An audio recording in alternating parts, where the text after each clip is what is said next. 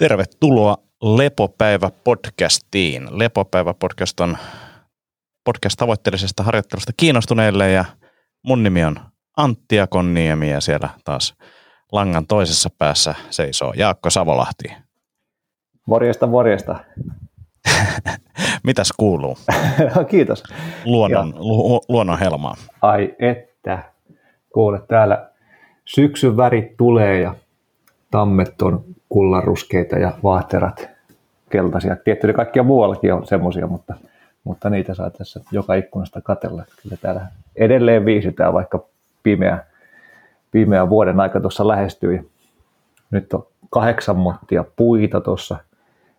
Haluaisin sanoa halkoliiterissä, mutta tuommoisessa tota, kuormalavoista ja pellin paloista kyhätyssä erittäin näyttävässä, näyttävässä tota, sateensuojassa tuossa pihalla. Noin tosi tuskin riittää joulua pidemmälle, mutta sitten pitää hankkia lisää. Mutta joo, syksy saa tulla, täällä on hommat kunnossa. Aika lailla erilailla, erilaisesta tilanteesta ponnistetaan tähän syksyyn kuin mitä, mitä viime vuonna oli. Niin kuin tämä talo on, talo on aika lailla eri kunnossa ja ei ole sillä lailla mitään niin kuin jokaiselle päivälle tai jokaiselle viikolle, tai että nyt on pakko saada toi tehtyä ennen kuin tulee sateet tai toi tehtyä ennen kuin tulee pakkaset ja niin edespäin. On sillä lailla elämä on aavistuksen lungimpaa nyt. Malttaako sitä enää tehdä edes mitään töitä, kun ruskaa niin kaunis? No. Joo, kyllä se keski-iän lähestyminen, huom lähestyminen, ei vielä siellä oleminen, oleminen kyllä näkyy tosiaan näissä niin kuin motivaatiotekijöissä, että, että kovasti tuonne pitäisi päästä jotain tonkimaan taas tuonne pihalle. Pakko muuten hehkuttaa, kun sanoit keski-iän, niin, niin, niin toissapäivänä treeneissä, ää, mä veikkaisin, että hän on joku noin kaksikymmentävuotias kundi ja ollaan siis painittu yhdessä pitkään ja kerroin, kerroin siinä niin kuin kisa, kisa, tota, suunnitelmista ja muuta, niin että et senioreiden S M:iin menossa ja sitten katso pitkä, sitä, mitä? Onko se yli kolmekymmentäviisivuotias? Mä repäsin nauraa, nauraa että et on, että mä oon neljäkymmentäkaksi. Sen se, Hä? Hä? Mä ajattelin, että sä oot niinku kolmekymmentäyksi, joka on myös aika tarkka arvaus, mutta että, se, oli, se oli hauska. Ja sitten aloin pohtia vaan sitä, että kyllä sitä niin itsekin kaksikymppisenä niin oli ehkä vaikea välillä hahmottaa niin jengin vanhempien tyyppien ikää.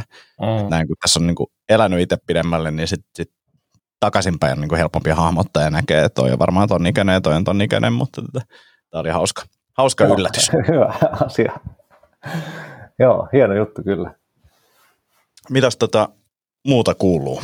Mitä kaikkea on ehtinyt tapahtua viidessä viikossa? Viidessä viikossa? No tota,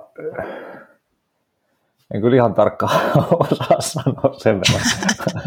Sen verran usvassa tässä välillä mennään, mennään. Mutta sanotaan sen verran ainakin, että kävin Karstulassa vetämässä Savotalle sen hyvinvointipäiväsessioon. Ja se oli kyllä nasta, nasta setti, vedettiin aamupäivällä vähän kehohuoltoa ja erilaista jumppaa ja vähän idon Jen Archer-hommia ja okay.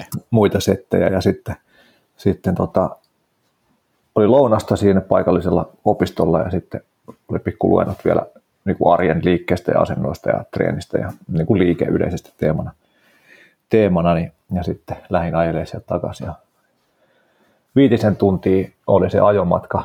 Musta tuntuu, että mä en ole ikinä aikaisemmin niin kuin yksin ajanut viittä tuntia putkeen. Tietenkin mä nytkin pidin taukoja, mutta, mutta niin kuin viiden tunnin ajomatka on varmaan pisin, mitä mä oon yksi, yksi vetänyt, niin, niin tota, sekin kyllä meni tosi nastasti ja nopeasti ja, ja olisi riittänyt vielä puhel, puhelinsoittoja ja podcasteja ja äänikirjoja kuunneltavaksi, vaikka olisi mennyt toisikin viisi tuntia vielä, vielä sitten eri suuntaan. Että, että niitä on tota... oppinut arvostaa ne pitkiä yksin, ää, y- yksin ajoja, koska tätä monesti sitten jossain stand-up-keikolla, niin sitten tota, vähän niin kuin toivoo, että toivottavasti ei tulisi ketään kyytiin.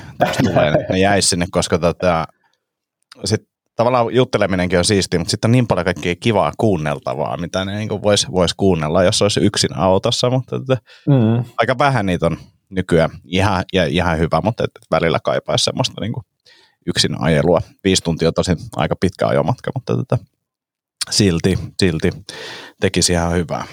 Joo, joo, kyllä mä huomaan myös, että semmoinen niin kuin matkustamisen tylsyys, mitä nuorempana koki, on muuttunut matkustamisen luksukseksi sillä, että, että, just, että nyt ei oikein, että mä en oikein voi tehdä mitään muuta kuin just kuunnella äänikirjaa tai, tai podcastia tai lukea kirjaa tai vastaavaa. Että, että, tota, siis tietenkin ajomatkalla, jos itse ajaa, niin samalla ei tule luettua, mutta, mutta vaikka jos lentokoneen menee, menee jonnekin. Niin, kyllä. Niin, tota, niin kyllä se semmoisen tietynlaisen niin kuin tylsän hetken tuo elämään, mikä, mikä muuten on aika harvinaista.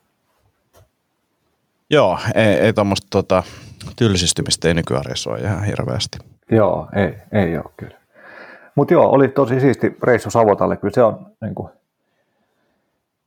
se on tietenkin hyvin erilainen yhteisö kuin mitä, missä on tottunut puhumaan kuin tuommoisen niin kuin maalais, maalaispitäjän pitäjän, niin kuin isoimpia firmoja, missä on sit myös paljon sitä tuotantopuolen porukkaa. Se oli, se oli myös sillain hauska kokemus ja pääsin näkemään tosi lämmin tunnelmaisen niin kuin neljäkymmentä vuotta firmassa ommelleen, ommelleen rouvan niin kuin läksiäis, läksiäispuheet ja seremoniat siinä päiväalussa ja aavistuksen saatoin siinä herkistyäkin, mutta, mutta, tota, mutta sillain oli kyllä myös sen puolesta hauska kokemus ja, ja tota, se tosiaan tuttu se henkilö, joka, joka mut sinne, sinne tilasta puhu, puhumaan, niin pääsin myös yöpymään heillä, mikä oli myös semmoinen pieni niin kuin miniloma, kun, kun ei ollutkaan tota, tarvinnut miettiä, että tuleeko yöllä kuinka monta herätystä, herätystä ja, ja sillain. Sekin oli hauska, hauska setti. Oli kyllä kaikin puolin kiva reissu ja, ja kyllä sieltä sitten tietty aikamoinen kasa gearia, gearia tarttu mukaan, monenlaista reppua ja rikkaa ja laukkua ja systeemiä. Mutta se oli itse asiassa hauska sattuma. Tänään pongasin tuossa aamulla Instagramissa. He oli jakaneet tällaisen niin kuin varmaan noin arviolta neljäkymmentä vuotta vanhan kuvaston niin kuin kuvia. Okei. Okay. Niin, niin oli kyllä supersiistiä ja fiilistelin sitä jotain, muistelen, että meilläkin on ollut joskus jotain vanhoja rinkkoja ja muita, niin en muista mitä merkkiä ne on, mutta saman tyylisiä, että et, et oli kyllä siistiä, siistiä nähdä tuollaisia vanhoja, vanhoja kuvia, että et, hieno firma kyllä, arvostan joo, tosi joo. paljon sitä. Joo, tuota, yksi retroeräilyä harrastava, tai myöskin retroeräilyä harrastava frendi olisi, olisi tota, tai kysyä, että saisiko sieltä vielä jotain tiettyä, tiettyä reppua, mutta valitettavasti niille ei ollut sitä enää Tuota, valikoimassa, koska ihmiset ei osaa pitää nahkatuotteista huolta, niin sitten niistä Jaa. tulee niin paljon reklamaatioita. Niissä on jotkut, olisiko ollut jotkut nahkaviilekkeet jossain repossa tai jotain, niin ne on jättänyt nahka, nahkan kokonaan pois, mikä on tavallaan sääli ja, ja iso soosoo teille ihmiset, jotka et osaa pitää nahkatuotteista huolta. Joo, joo, jännä toi on ollut kyllä ja, ja silleen, että tuossa niin noissa kuvissa tajus kanssa, että kuinka paljon niin kuin noi, noikin tuotteet on mennyt eteenpäin, vaikka mm. niin kuin puhutaan tyyliin repusta. Että, että. Kyllä, just näin. Joo, on ne vähän erinäköisiä. Joo, joo. Hei, kysyit mm. myös tapahtumia, niin semmoinen piti jätkälle tosiaan vielä tässä julkisesti kiitokset esittää. Siis multa simahti siitä Ourasta appuni, a, a, a, appi, akku, jompikumpi niistä, akku. Niin tota, hyvin nopeasti niin kuin kävikin sillä lailla, että se ei kestänyt enää, enää kokonaista yötä edes latauksessa. Ja sitten harvittelin, että tälleen kävi, niin jätkä ties vinkata, että pistää sen apin kautta sinne reklamaation tai nyt viestin, että, että näin kävi. Niin sen laitoin ja sitten sieltä tuli, että okei me tsekataan ja sitten tuli, että okei me ollaan tsekattu, että kyllä tämä selkeästi jotain tapahtuu, että laita tiedot sun tilauksesta, niin pistää uusi tulemaan. Ja sieltä tuli sitten, viikon päästä oli uusi sormus, sormus sormessa. Sekä jätkälle isot kiitokset tuosta vink- vinkistä, mikä olisi muun härjeni keskelle ehkä jäänyt huomaamatta, tai olisikin varmaan. Ja sitten Ouralle propsit siitä, että on kyllä tehty käteväksi, käteväksi toi Joo, ja to, siis tota, puolen toiminta. Itse muistaakseni kitisin internetissä siitä vastaavasta ongelmasta joskus aikoinaan Ouran kanssa ja en muista, että oliko se Oura vai tota, joku toinen tyyppi sanoi, että laita sieltä palautetta ja ne voi sitten tsekata, tsekata okay. tuota etänä sitten niin kuin ton, just, että, että miltä se akun käyttäytyminen näyttää, niin, niin, niin sain kanssa silloin itse nopsaa ton korvikkeen sieltä, että se on kyllä hyvää palvelua heiltä. Joo, joo, oikein hyvä. Hyvä, mutta ei, ei tämän isompia päivityksiä kai tässä vaiheessa. Joo, tota, käytiin lomailemassa perheen kanssa. Se oli ihan supersiistiä. Käytiin siis Kreikassa. Oltiin pari viikkoa siellä ja meni niin kuin lapsen kanssa hommat niin kuin oikein hyvin ja käytännössä ihan täysin ongelmitta. Ja, ja, ja oli siistiä olla auringossa ja meressä ja altaalla. Ja mm. tuli, tuli juoksenneltua aika paljon siellä ja, ja, ja se oli kyllä siistiä. Siistiä touhuu. Hauskaa siinä oli tässä juoksuomassa oli se, että, että volyymi, kun tietenkin sitten kun vielä ei tehnyt mitään muuta sen lisäksi, että ainoa oikeastaan liikunta oli jotain kuntoutusjuttuja ja muita, mutta ja, ja sitten juoksuu, niin, niin, niin sitä juoksua pystyi tekemään aika paljon ja volyymi kasvoi aika isoksi ja sitten yksi, no varmaan pari päivää oli silleen, että lonkakoukista oli vähän, vähän niin kuin jumissa, mutta sitten kun sitä lämmitteli ja venytteli, niin kaikki oli ihan kunnossa, mutta tota, sitten yksi aamu heräsin siihen, että vasen puoli aika tiltissä ja menin olohuoneeseen ja aloin vähän niin kuin se istuu, ehkä vähän huonossa ryhdissä ja sitten vaan kuului alaselästä silleen naks, naks, naks ja tota, tuntui siltä, että okei, nyt on pakko vaan mennä makaan lattialle ja se on jonkinnäköinen venähdys, venähdys alaselässä. Ja, ja sitten siitä menikin ehkä puolitoista viikkoa ennen kuin pääsi ihan täysin, täysin juoksukuntoon sen jälkeen, mutta en mä edes tajunnut vissiin siellä, en, siellä sitä, mutta et, et jossain vaiheessa mä olin vaan silleen, että okei, ehkä, ehkä tässä on niinku yksi syy se, että mä oon juossut niinku suuren osan kilometreistä niinku vinolla rannalla. Aivan. et, et, et, se oli niinku, ja siis mä muistin heti sit, kun mä tajusin tänne, että mulla on ollut aikaisempia kertoja, että mä oon ollut jossain vastaavassa paikassa ja mä en ole pystynyt juoksemaan niinku rannalla ollenkaan sen takia, että alaselkä on mennyt niinku heti tilttiin. Just niin. Niin, niin. Se oli... Otti vähän takapakkia toi juoksutreeni, mutta nyt ollaan taas saatu hommat liikenteeseen ja, ja, ja taas kulkee, mutta tota, toi oli, toi oli hauska, hauska oppi. Joo, joo, ei, ei kumminkaan plantarifaskiitti ruvennut kiukuttelemaan sen enempää. Ei, mulla on, siis se ei ole ollut enää mikään ongelma ja mun niin kun jalat tavallaan lantiosta eteen alaspäin, niin, niin, niin toimii tällä hetkellä parha, paremmin kuin ikinä, okay. Ja niin kuin huomaa askelluksesta sen, niin kuin, että se Fasciitis Fighter tai joku, minkä mä laitoin mm. silloin joskus, li- löytyy jostain pari jakson takaa linkeistä, niin se on jeesannut tosi paljon, Ää, ja sitten fyssarin kanssa tehdyt harjoitteet, jotka vähän liittyy myös siihen niin kuin oikeastaan nilkaojentamiseen, niin, niin, niin ne on jeesannut tosi paljon, ja ei ole niin kuin oikein jalkaongelmia, ainakaan näillä juoksumäärillä vielä, vielä tullut niin kuin mitään uusia. Että tosi kivalta tuntuu tuo juokseminen pääsääntöisesti. Asia, okei, okay, hyvä. Ja tota, olkapääuutiset, niin, niin, niin mulla tosiaan kuvattiin, mä muistan, oliko mä saanut jo viime jaksossa kortisonin piikin, mutta tota, joo. Kävin, joo, kävin sen hakemassa ja se itse asiassa korjasi aika lailla kaiken. Ja tuolla lomalla, just kun ei tullut painittua, niin... niin, niin huomasin, että kivut lähti täysin oikeastaan pois, liikerajoitteet lähti pois, että vähän jotain sellaista naksuntaa edelleen kuuluu, mutta ei, ei ihan hirveästi. Ja tota, kuntoutus etenee, voimat ei ole ihan vielä samat mitä aikaisemmin. Paini on nyt alettu, tai niin kuin sparria alettu lisäileen silleen niin kuin maltillisesti, yrittänyt tehdä juuri fyssareiden ohjeiden mukaan, mutta tota, kestää painia nyt ihan hyvin, ei mitään niin kuin superpitkiä sparreja vielä, mutta tota, silleen niin kuin kaksikymmentä kolmekymmentä minuuttia sparriin, niin sen se vielä niin kuin tällä hetkellä kestää ihan hyvin, mutta hiljakseen nostetaan sitä volyymiä ja, ja, ja tuntuu, tuntuu yllättävän hyvältä nyt. Ja puolitoista, mitä tässä on, pari viikkoa, pari viikon päästä, reilun pari viikon päästä, niin olisi kisat, kisat niin kyllä mä viikonloppuna sinne ilmoittautumisen teen. Katoin kyllä myöskin osallistujien listaa ja totesin, että tämä oli viimeinen kerta, kun katon tätä osallistujien listaa, koska tämä ei niin kuin motivoi mua ollenkaan tähän näin. Tässä ei mitään tolkkua. Mua on menossa noiden jamppojen kanssa painimaan, mutta tätä. En mä tiedä muistaakseni semmoista kaveria kuin Toni Pekman. Joo, muistan. Joo, niin hän on edelleen kisaaja ja kisaillut tässä sen parikymmentä vuotta, kun on ollut suuren osa ajasta telakalla. Niin, tota, ja, ja, ja, niin, ja hänellä on musta vyö, ja tota, sitten sit mä jotain treeneissä naureskelin, että, että, että, että, että, että, että varmaan tulee pystyssä, pystyssä aika paljon käkättimään, että jos se siitä voittaisi tai jotain, niin olisi aika tyytyväinen sitten. Sensei oli vaan silleen, niin, mutta sitten se, on, sit se päädytään tähän butterfly cardiin, että se on siinä tosi kova kanssa. Sitten silleen mä sanoin, että niin, eli mulla ei siis mitään mahiksia voittaa. Sitten se oli, älä nyt toin sano. Mutta siis on, on superinnoissani ja ää, ei ole, tavoite on oikeastaan enemmän treenata tuota kisaprosessia ja yrittää tuota asennoitua siihen jollain järkevällä tavalla, niin, niin, niin.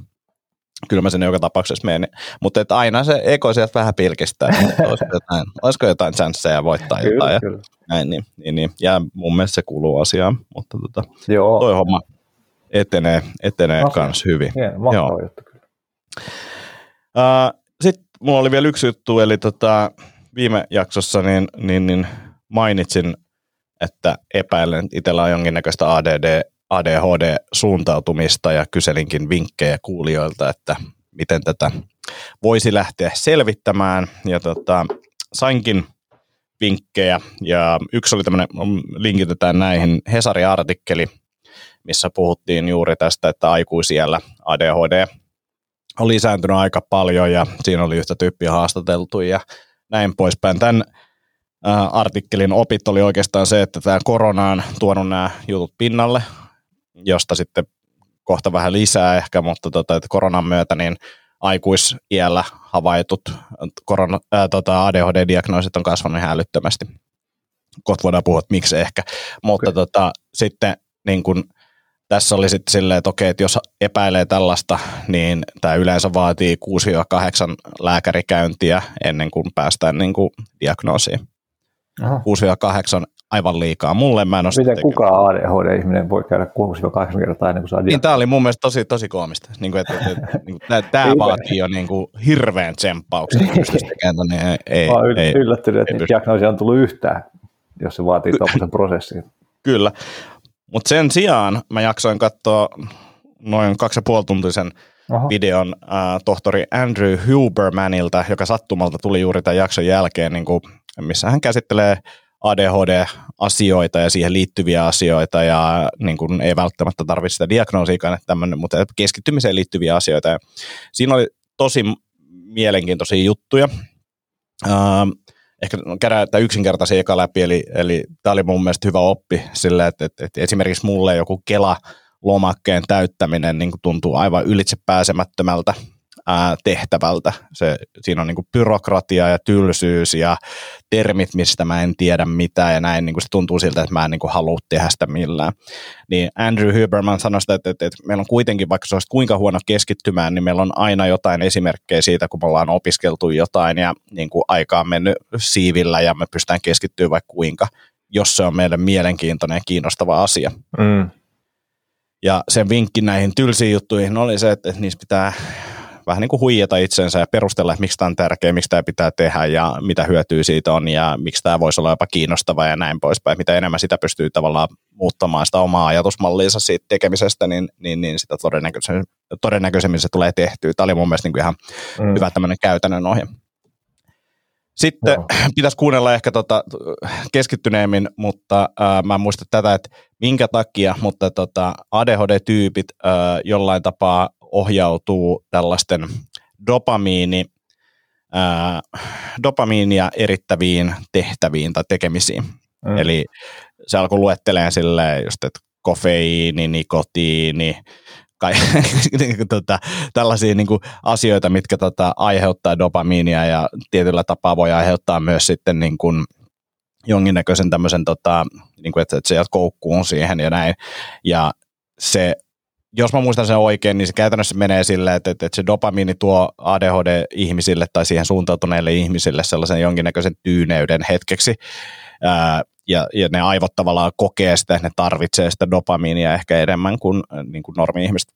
Tämä kohta, niin kuin, en tiedä mikä oli totta ja näin poispäin, kannattaa kuunnella se tarkemmin, mutta siis se seuraus oli se, että A D H D-suuntautuneet ihmiset, niin koukuttuu paljon helpommin esimerkiksi someen ja kaikkeen tällaiseen ja, ja Tota, kokevat ehkä semmoista tarvetta enemmän tehdä tätä ää, dopamiini, niin kuin, ää, dopamiinia erittäviä asioita. Ja tämä on mulle ollut superhyvä, siis pelkästään jotain tieto siitä, että jos mua iltapäivällä tekee kahvia mieli tai jotain, niin se ei ole se ei ole oikeastaan se tota, oikeasti, että mä olisin koukussa kahviin, vaan mun aivot on sellaista, kun ne meinaa tylsistyy, niin ne haluaisi heti sinne dopamiinia tai jotain tällaista, että, että, että tämä ymmärrys siitä, että tämä liittyy mun aivojen kemiaan, eikä siihen, että mä oon niin kuin koukussa nyt kahviin, niin on, on niin kuin jeesannut tosi paljon, ja se on ihan sama juttu, eli, eli vaan tunnistaa sen, että nyt mun aivot on tämmöisessä tilassa, että ne muka, muka tarvitsee dopamiinia, mutta me emme, emme sitä halua. Just niin. Tää, mutta tämä koko, koko tota Andrew Hubermanin podcast-setti, niin kannattaa kuunnella, laitan siihenkin linkki, erittäin mielenkiintoinen, ja siis Andrew Hubermanin kaikki jaksot ää, on tosi hyvin, on erittäin pitkiä, kaveri vetää siis semmoisia kahden kolmen tunnin luentoja ilman breikkejä, ilman että se takeltelee sanoista, erittäin mielenkiintoinen kaveri. Käy perus- se on se aivotutkija-tyyppi, vai? Ää, mä en itse asiassa tiedä, mitä hän on tutkinut, niin kuin, minkä, minkä sortin lääkäri hän on, mutta siis se on, totta, onko se Stanfordin ää, niin kuin professori, ja sen yksi niin kuin tämmöinen tota, ajatus on se, että, että se haluaa jakaa ilmaiseksi niin kuin järkevää tietoa mahdollisimman paljon, ja se on, niin, tää, sen podcasti liittyy siihen, mutta a, paljon niin kuin suorituskykyyn liittyviä juttuja, että sieltä löytyy, löytyy vaikka mitä teemaa, erittäin paljon nyt ollut niin kuin kylmästä, kylmästä ja niin kuin, niin kuin, että millä tapaa kylmyys niin kuin vaikuttaa positiivisesti tai negatiivisesti ja millä tapaa sitä voitaisiin ehkä niin kuin treenin ohessa käyttää, niin sieltä löytyy tosi mielenkiintoisia juttuja, mutta et, et ihan aiheesta toisensa aika niin kuin per, perusteellisesti käy noita niin kuin aiheita läpi, niin löytyy tosi mielenkiintoisia juttuja, niin, niin suosittelen. Joo, Joo toi on tullut vastaan jossain muissa, muissa yhteyksissä, en muista mistä asioista on sitä kuunnellut, mutta ainakin yhden tai kaksi podcastia joskus on kuunnellut, ja niin kuin heti olisi laittanut. Itse asiassa varmaan on kyllä Lepopäivässäkin siteeran jotain sen, sen juttuja, mutta joo, joo oli Hy- kyllä. Hyvin niin mahdollista, ja on, on paljon niin kuin aivoista ollut ää, niin kuin juttuja eri, eri näkökulmista, että, että on oppimista, on luovuutta ja vaikka mitä, unesta on ollut tosi paljon kanssa juttua, mutta että, että tosi semmoinen perusteellinen kaveri ja hyvin vähän sellaista niin kuin, tai että kaikki perustuu tutkimukseen ja hyvin vähän mitään spekulatiivista, niin, niin siitä mä oon niin kuin tykännyt, että et, et oikeastaan suurin osa niistä asioista saattaa jotkut vaikuttaa vähän spekulatiiviselta, mutta sitten kun alkaa katsoa sitä tutkimushommaa tai sitä kertoo, tai kertoo tarkemmin, niin että et, mihin tämä asia perustuu, niin, niin, niin löytyy kyllä aika hyvin kaikkeen niin kuin erittäin laajat perustelut. Joo, joo muisten kanssa, että oli vakuuttava oloinen kaveri kyllä. Joo, joku neuroscientist tuossa, laitoin Googleen nopeasti. Niin. No niin, joo. Mutta tosiaan mun mielestä Stanfordissa opettaa ja sitten sitä painottaa aina, että nämä podcastit ei liity hänen ammattiinsa millään tapaa, että et pitää ne niin kuin irrallaan. Mutta on ollut myös tosi monessa podcastissa vieraana, että et, et, erittäin pätevä kaveri. Jes, tota, tota, mulla oli joku juttu vielä äsken mielessä. Mutta ai ai, sori. Selle, ei, ei, ei, ei, ei, ei liity siihen, liittyy vaan tähän mun A D H D:seen. Niin, niin. Keskeytin sun A D H D-tarina nyt, A D H D-mies hukkasi sitten ajatuksen. Kyllä, kyllä, kyllä. No, aivot, aivot vaativat dopamiinia ja se on helpottanut sua ymmärtämään ja muuttamaan toimintaa. Andrew Joo, Huberman ja tavallaan hyväksymään, tai niin kuin silleen, että sen sijaan, että ahdistuu siitä, että nyt tuntuu tältä, niin mm. tietää, että, että, että okei, nyt tuntuu tältä, koska. Just ja sitten sitä on niin kuin ehkä helpompi lähteä puraskelemaan. Ää, ja, ja, ja sitten niin kuin tavallaan toi oli tosi hyvä, kiitoksia vaan Liinalle, joka lähetti ton Hesarin linkin, ja joku toinenkin taas laittaa sen, niin, niin just toi, että kuusi kahdeksan kertaa lääkärille käyntiin, niin tämä ei ole niin iso ongelma, että mä menisin tekemään sitä, niin siis sekin oli niin kuin hyvä tavalla itsekin tajuta, mm. että okei, että Että et, ei tämä nyt ole kovin iso ongelma, jos en ole valmis tuommoiseen tota, aikasijoitukseen. Just näin. Sitten puhuit siitä, että korona-aikana lisääntynyt nämä diagnoosit. Aa, joo, eli niin. Ja sitten sit tämä pointti oli oikeastaan se, että et, et, meidän niin kuin ympäristössä kotona korona-aikana, kun me ollaan oltu karanteenissa, niin ei ole ihan hirveästi semmoista niin kuin pakotettua tylsyyttä. Eli meidän on niin kuin todella helppo ottaa se puhelin esille, mennä surffaamaan someen. Meillä ei tule edes nyt vaikka autolla ajoa työpaikalle tai fillarointia tai kävelyä. Mm. Eli, eli me ollaan niin kuin koko ajan vaan tykitetään kaikkea mahdollista niin kuin dopamiini niin kuin tota, hittiä sieltä. Ja no, nyt mä muistin myös, minne mä halusin mennä vielä, ja, äh, niin kuin, että me koko ajan vaan niin kuin pystytään koukuttaa itsemme enemmän ja enemmän näihin dopamiiniaktiviteetteihin, äh, niin eli käytännössä se siis nyt viittaa someen, eli ollaan niin kuin päätelaitteelta toiselle mennään koko ajan, meillä ei tule semmoisia tylsiä hetkiä enää niin paljon kuin normaali työarjessa, missä me joudutaan ainakin matkustamaan työpaikalla, meillä on ehkä palaveri, missä meidän pitää istua, jossa meidän pitää keskittyä ja näin poispäin, hmm. ja sitten taas tämä, että kun me ollaan niin kuin, koko ajan niin kuin surfataan aktiviteetista toiseen, niin se, se niin kuin ehkä tuo pinnalle sitten näitä A D H D-ongelmia tai niiden näköisiä ongelmia. Ja se ei ollut Andrew Huberman, ja saatoin sanoa, että viimekin jaksossa niin, niin, niin joku tyyppi oli vaan sitten silleen, että, että, että kun jostain lapsista puhuttiin, että kun heillä on ehkä jotain A D H D-ongelman kaltaista, niin lähdetään nyt eka siitä, että ottaa vaikka some niin kuin rajoitukset käyttöön. Mm. Vähennetään sitä somen käyttöä ja katsotaan, mitä se aiheuttaa. Ja mä itse huomaan sen omassa käyttäytymisessä. Jos mä rajoitan somen käyttöä, niin mä pystyn keskittymään asioihin paljon enemmän. Just näin. Niin, niin, tämä oli ehkä niin kuin se, että minkä takia, tai niin kuin spekulatiivisesti heitän tässä, minkä takia koronan myötä nämä, nämä niin kuin ongelmat on lisääntynyt. Joo, joo. Andrew Hubermanilta tuli myös dopamiiniin liittyvä ää, jakso erikseen, joka oli todella mielenkiintoinen, koska dopamiini vaikuttaa meidän tapojen muodostukseen. Mm. Eli me haluttaisiin luoda sellainen, vaikka lenkkeily esimerkkinä, me haluttaisiin luoda lenkkeilystä tapa, ja käytännössä se tapa muodostuu silloin, kun me aletaan tykkäämään tai nauttimaan siitä lenkkeilystä jollain tasolla. Eli meille tulee lenkkeilyn jälkeen hyvä olo, ja sitten se hyvä olo pysyy pitkään päällä.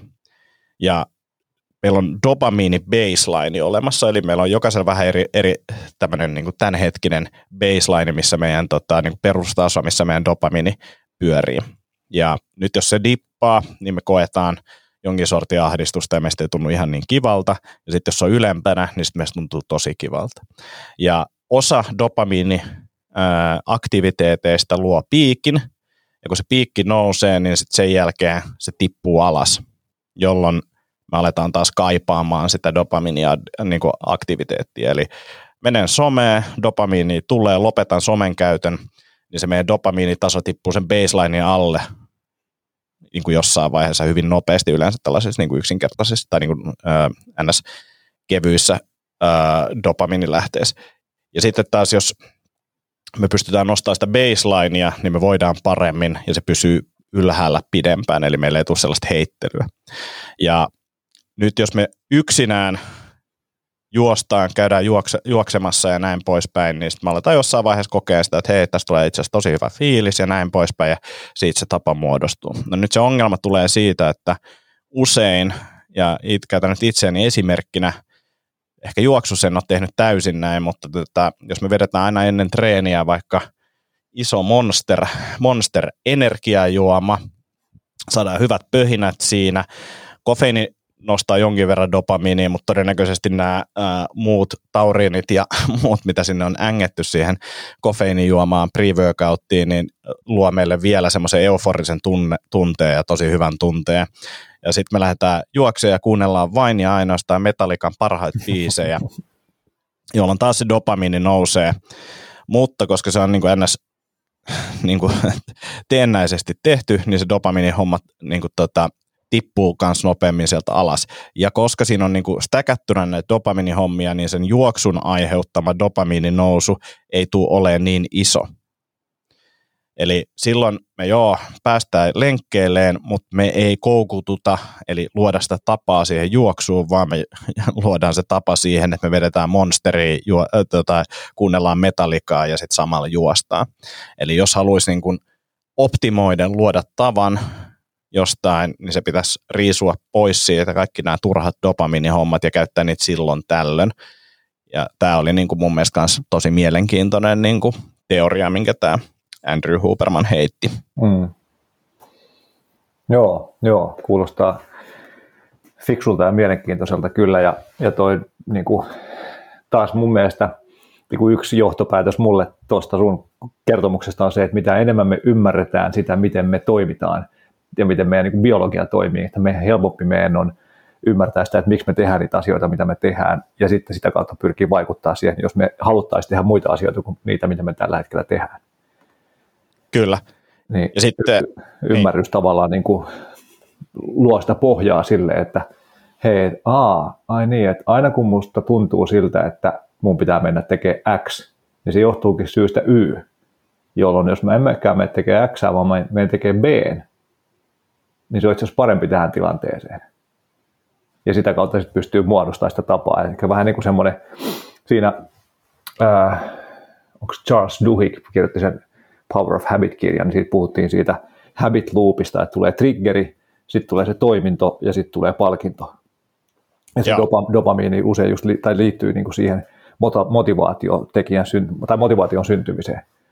Niin, niin me, meille tulee se triggeri, mutta jos me pystytään muuttaa se toiminto, mutta silti saadaan se palkinto siitä, niistä kautta me päästään vaikuttamaan siihen tapaluuppiin ja, ja pystytään sitten muokkaamaan se tapa vaikka siitä just, että, että aina kun tuntuu tylsältä, niin mä otan puhelimen, mutta mä teen jotain muuta, joka on niin kuin produktiivista mun terveyden ja hyvinvoinnin kannalta, mutta mä silti saan sen samantyyppisen palkinnon, niin, niin sitten pääsee käsiksi sen tapaluuppiin ja pystyy muuttamaan sitä omaa tekemistä. Kyllä, ja sitten sille toisen kaltainen esimerkki. Perjantaina juot kuusi kaljaa, syöt pizzan, katot Netflixiä ja vedät jäätelön vielä siihen päälle. Sitten ihan niin kuin hullut dopamiini. Kaikki aiheuttaa mm. niin kuin dopamiini. Sitten, sitten ihmettelet lauantaina, kun ei oikein jaksas lähteä lenkille. Mm. Niin kuin lenkkeily ei enää kiinnosta niin paljon, että kiinnostaisi enemmän vetää bissejä ja pizzaa. Niin, tosi jännä.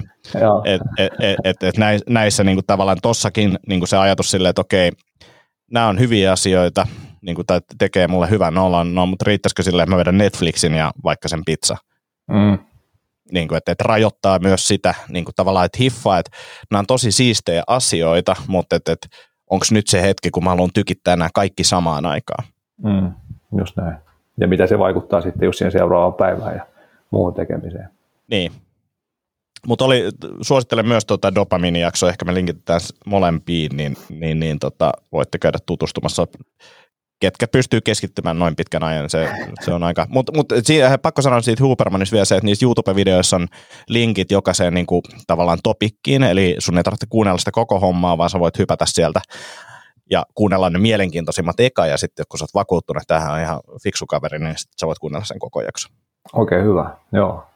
Joo, pitää keksiä joku pitkälle suuntautuva työkeikka taas, että saa tarpeeksi aikaa, että pystyy kuuntelemaan tuommoiset pitkät pätkät. Mä oon alkanut kuuntelemaan iltaisin ennen kuin menen nukkumaan podcasteja. Se on tavallaan hyvä, mutta tosi usein mä oon aamulla silleen, että aha, jahas, mä oon kuunnellut tämän kokonaan, mutta en mä muista tästä yhtään mitään, koska mä oon nukahtanut niin kuin kahden minuutin jälkeen. Niin. Että tämmöinen lifehack. Kai sulla on joku älyäppi, joka näkee, että siellä tulee joku viiva siihen kohdalle, että Antti, nukahdit tässä kohdassa ja tässä viisi minuuttia tätä ennen sulla alkoi ajatukset harhailemaan, että jatka kuuntelua tästä kohdasta. Ei vielä, mutta tämä on hyvä idea. Jollain tapaa toteutuksi. Joo. Mutta joo, hei, semmoisia kuulumisia. Elikkä minkä diagnoosi nyt itse annoit itsellesi tähän A D H D liittyen? No kyllähän mulla nyt jotain vielä on, mutta et, et se on myös niinku tämmöistä omaa laiskuutta ja typeryyttä, mitä mä oon niin ajanut itteni tämmöiseen, niin kuin, että, että tavallaan ehkä jotain suuntautumista, mutta että, että kyllä mä nyt ensiksi yritän itse näitä asioita korjata niin kuin fiksummalla tekemisellä ja ymmärtä, ymmärtämisellä, mitä tästä tapahtuu.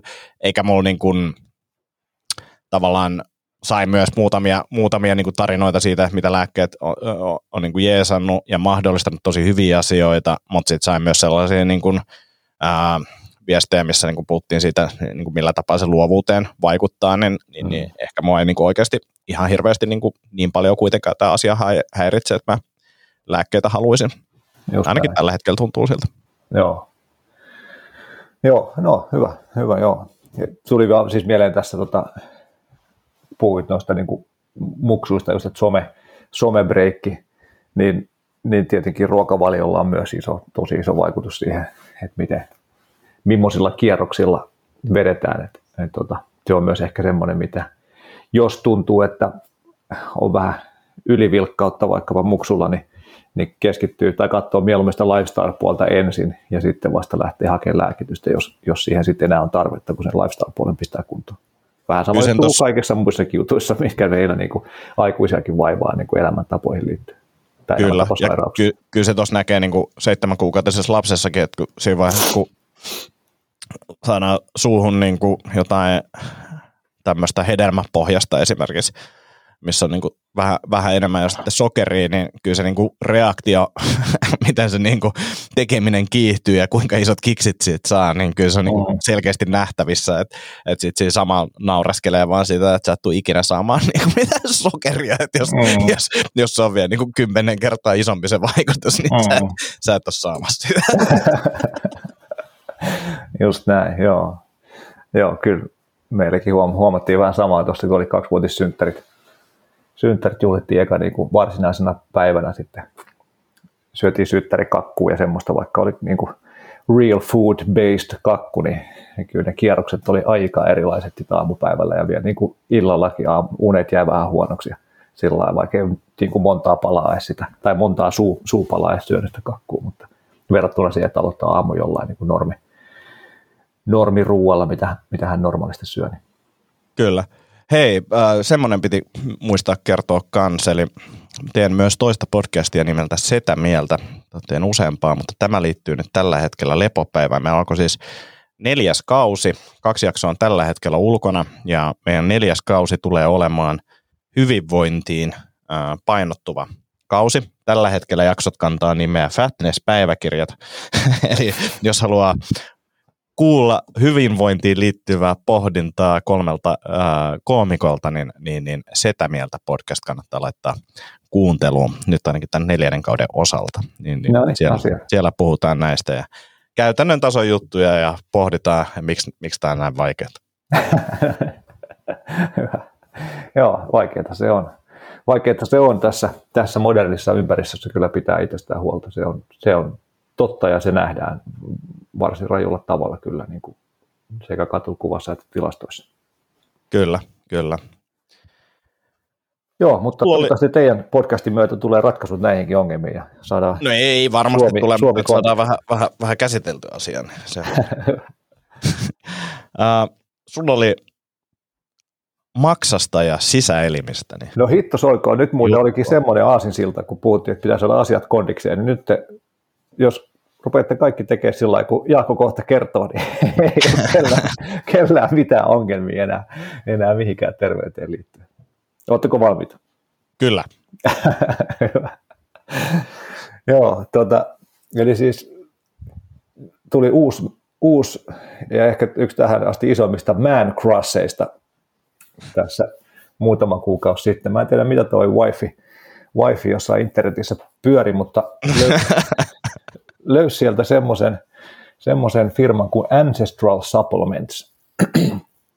Ja Ancestral Supplements tekee siis sisäelimiä, lisä, lisäramideita niin kuin sisäelimistä, eli siis pakaste kuivattua, jauhettua maksaa ja sydäntä ja haimaa ja verta ja luuta ja mitä kaikkea sieltä elukasta löytyykin. Henkitorvi on erittäin kova, kova supplementti. Ja, ja tota... Jotain niitä tsekkailin, mä, mä ajattelin, että no, tämähän on tietenkin aika fiksu, että, että kun just muksulla on ollut, ollut noita rautavarastojen kanssa vähän ongelmaa, niin vois, vois, vaikuttaisi ehkä itsestä fiksumalta syöttää sille jossain luontaisessa muodossa olevaa niin kuin rautapitoista ruokaa kuin jotain kemiallista rautayhdistettä, mistä, mistä aika monet sitten taas asian päälle ymmärtävät on sitä mieltä, että onko se niin kokonaisuuden kannalta kuitenkaan hyvä semmoisia pienen, pienen lapsen suolistoon tunkea. Niin sitä sitten rupesin sitten tsekkailemaan Ancestral Supplementsia ja, ja sieltä sitten löytyi About Us-sivu, jossa ensinnäkin erittäin hienolla nimellä varustettu firman perustaja Brian Johnson on siis sekä etu- että sukunimikaima A C D C:n laulajalle, mikä tekee jo tietenkin aika kovaksi jätkäksi itsessäänkin, niin kutsui itseään Liver King nimellä, mikä on myös ihan arvostettava nimi ja, ja tota, äijä, äijä kohtalaisesti tikissä. Partakin kasvaa komeasti ja, ja tota, oli sen verran kovat läpät siinä About Us-tarinassa, että et tota, niin kuin tavallaan vetää tämän tämmöisen niin kuin lajityypillisen elämän aika nextille levelille tässä modernin maailman kontekstissa, niin hän kyllä todella innostui ja inspiroidui siitä ja tuntui, että testotasot kasvoi pelkästään sen tarinan lukemalla ja viiksetkin kasvoi, mitä ei koskaan aikaisemmin onnistunut tekemään. Niin kyllä tota, kaikki on Brian Liver King Johnsonin arviot, ansiota. Nice. Jätkähän tota, alkoi sitten jotain, jotain mut, muttisemaa, että Brianille taitaa maistua joku muukin kuin maksa ja, ja lihasmassan kasvatukseen käyttämä paasto ei välttämättä tuo semmoista muhkuraa tuohon hauikseen kuin mitä, mitä Brian nyt näillä keinoilla väittää saavansa, mutta me ei Brianinkaan tuommoisista kateellisten hömpötyksistä piitata, vaan painetaan eteenpäin, eteenpäin innostuneena ja vähän verta, verta suupielessä.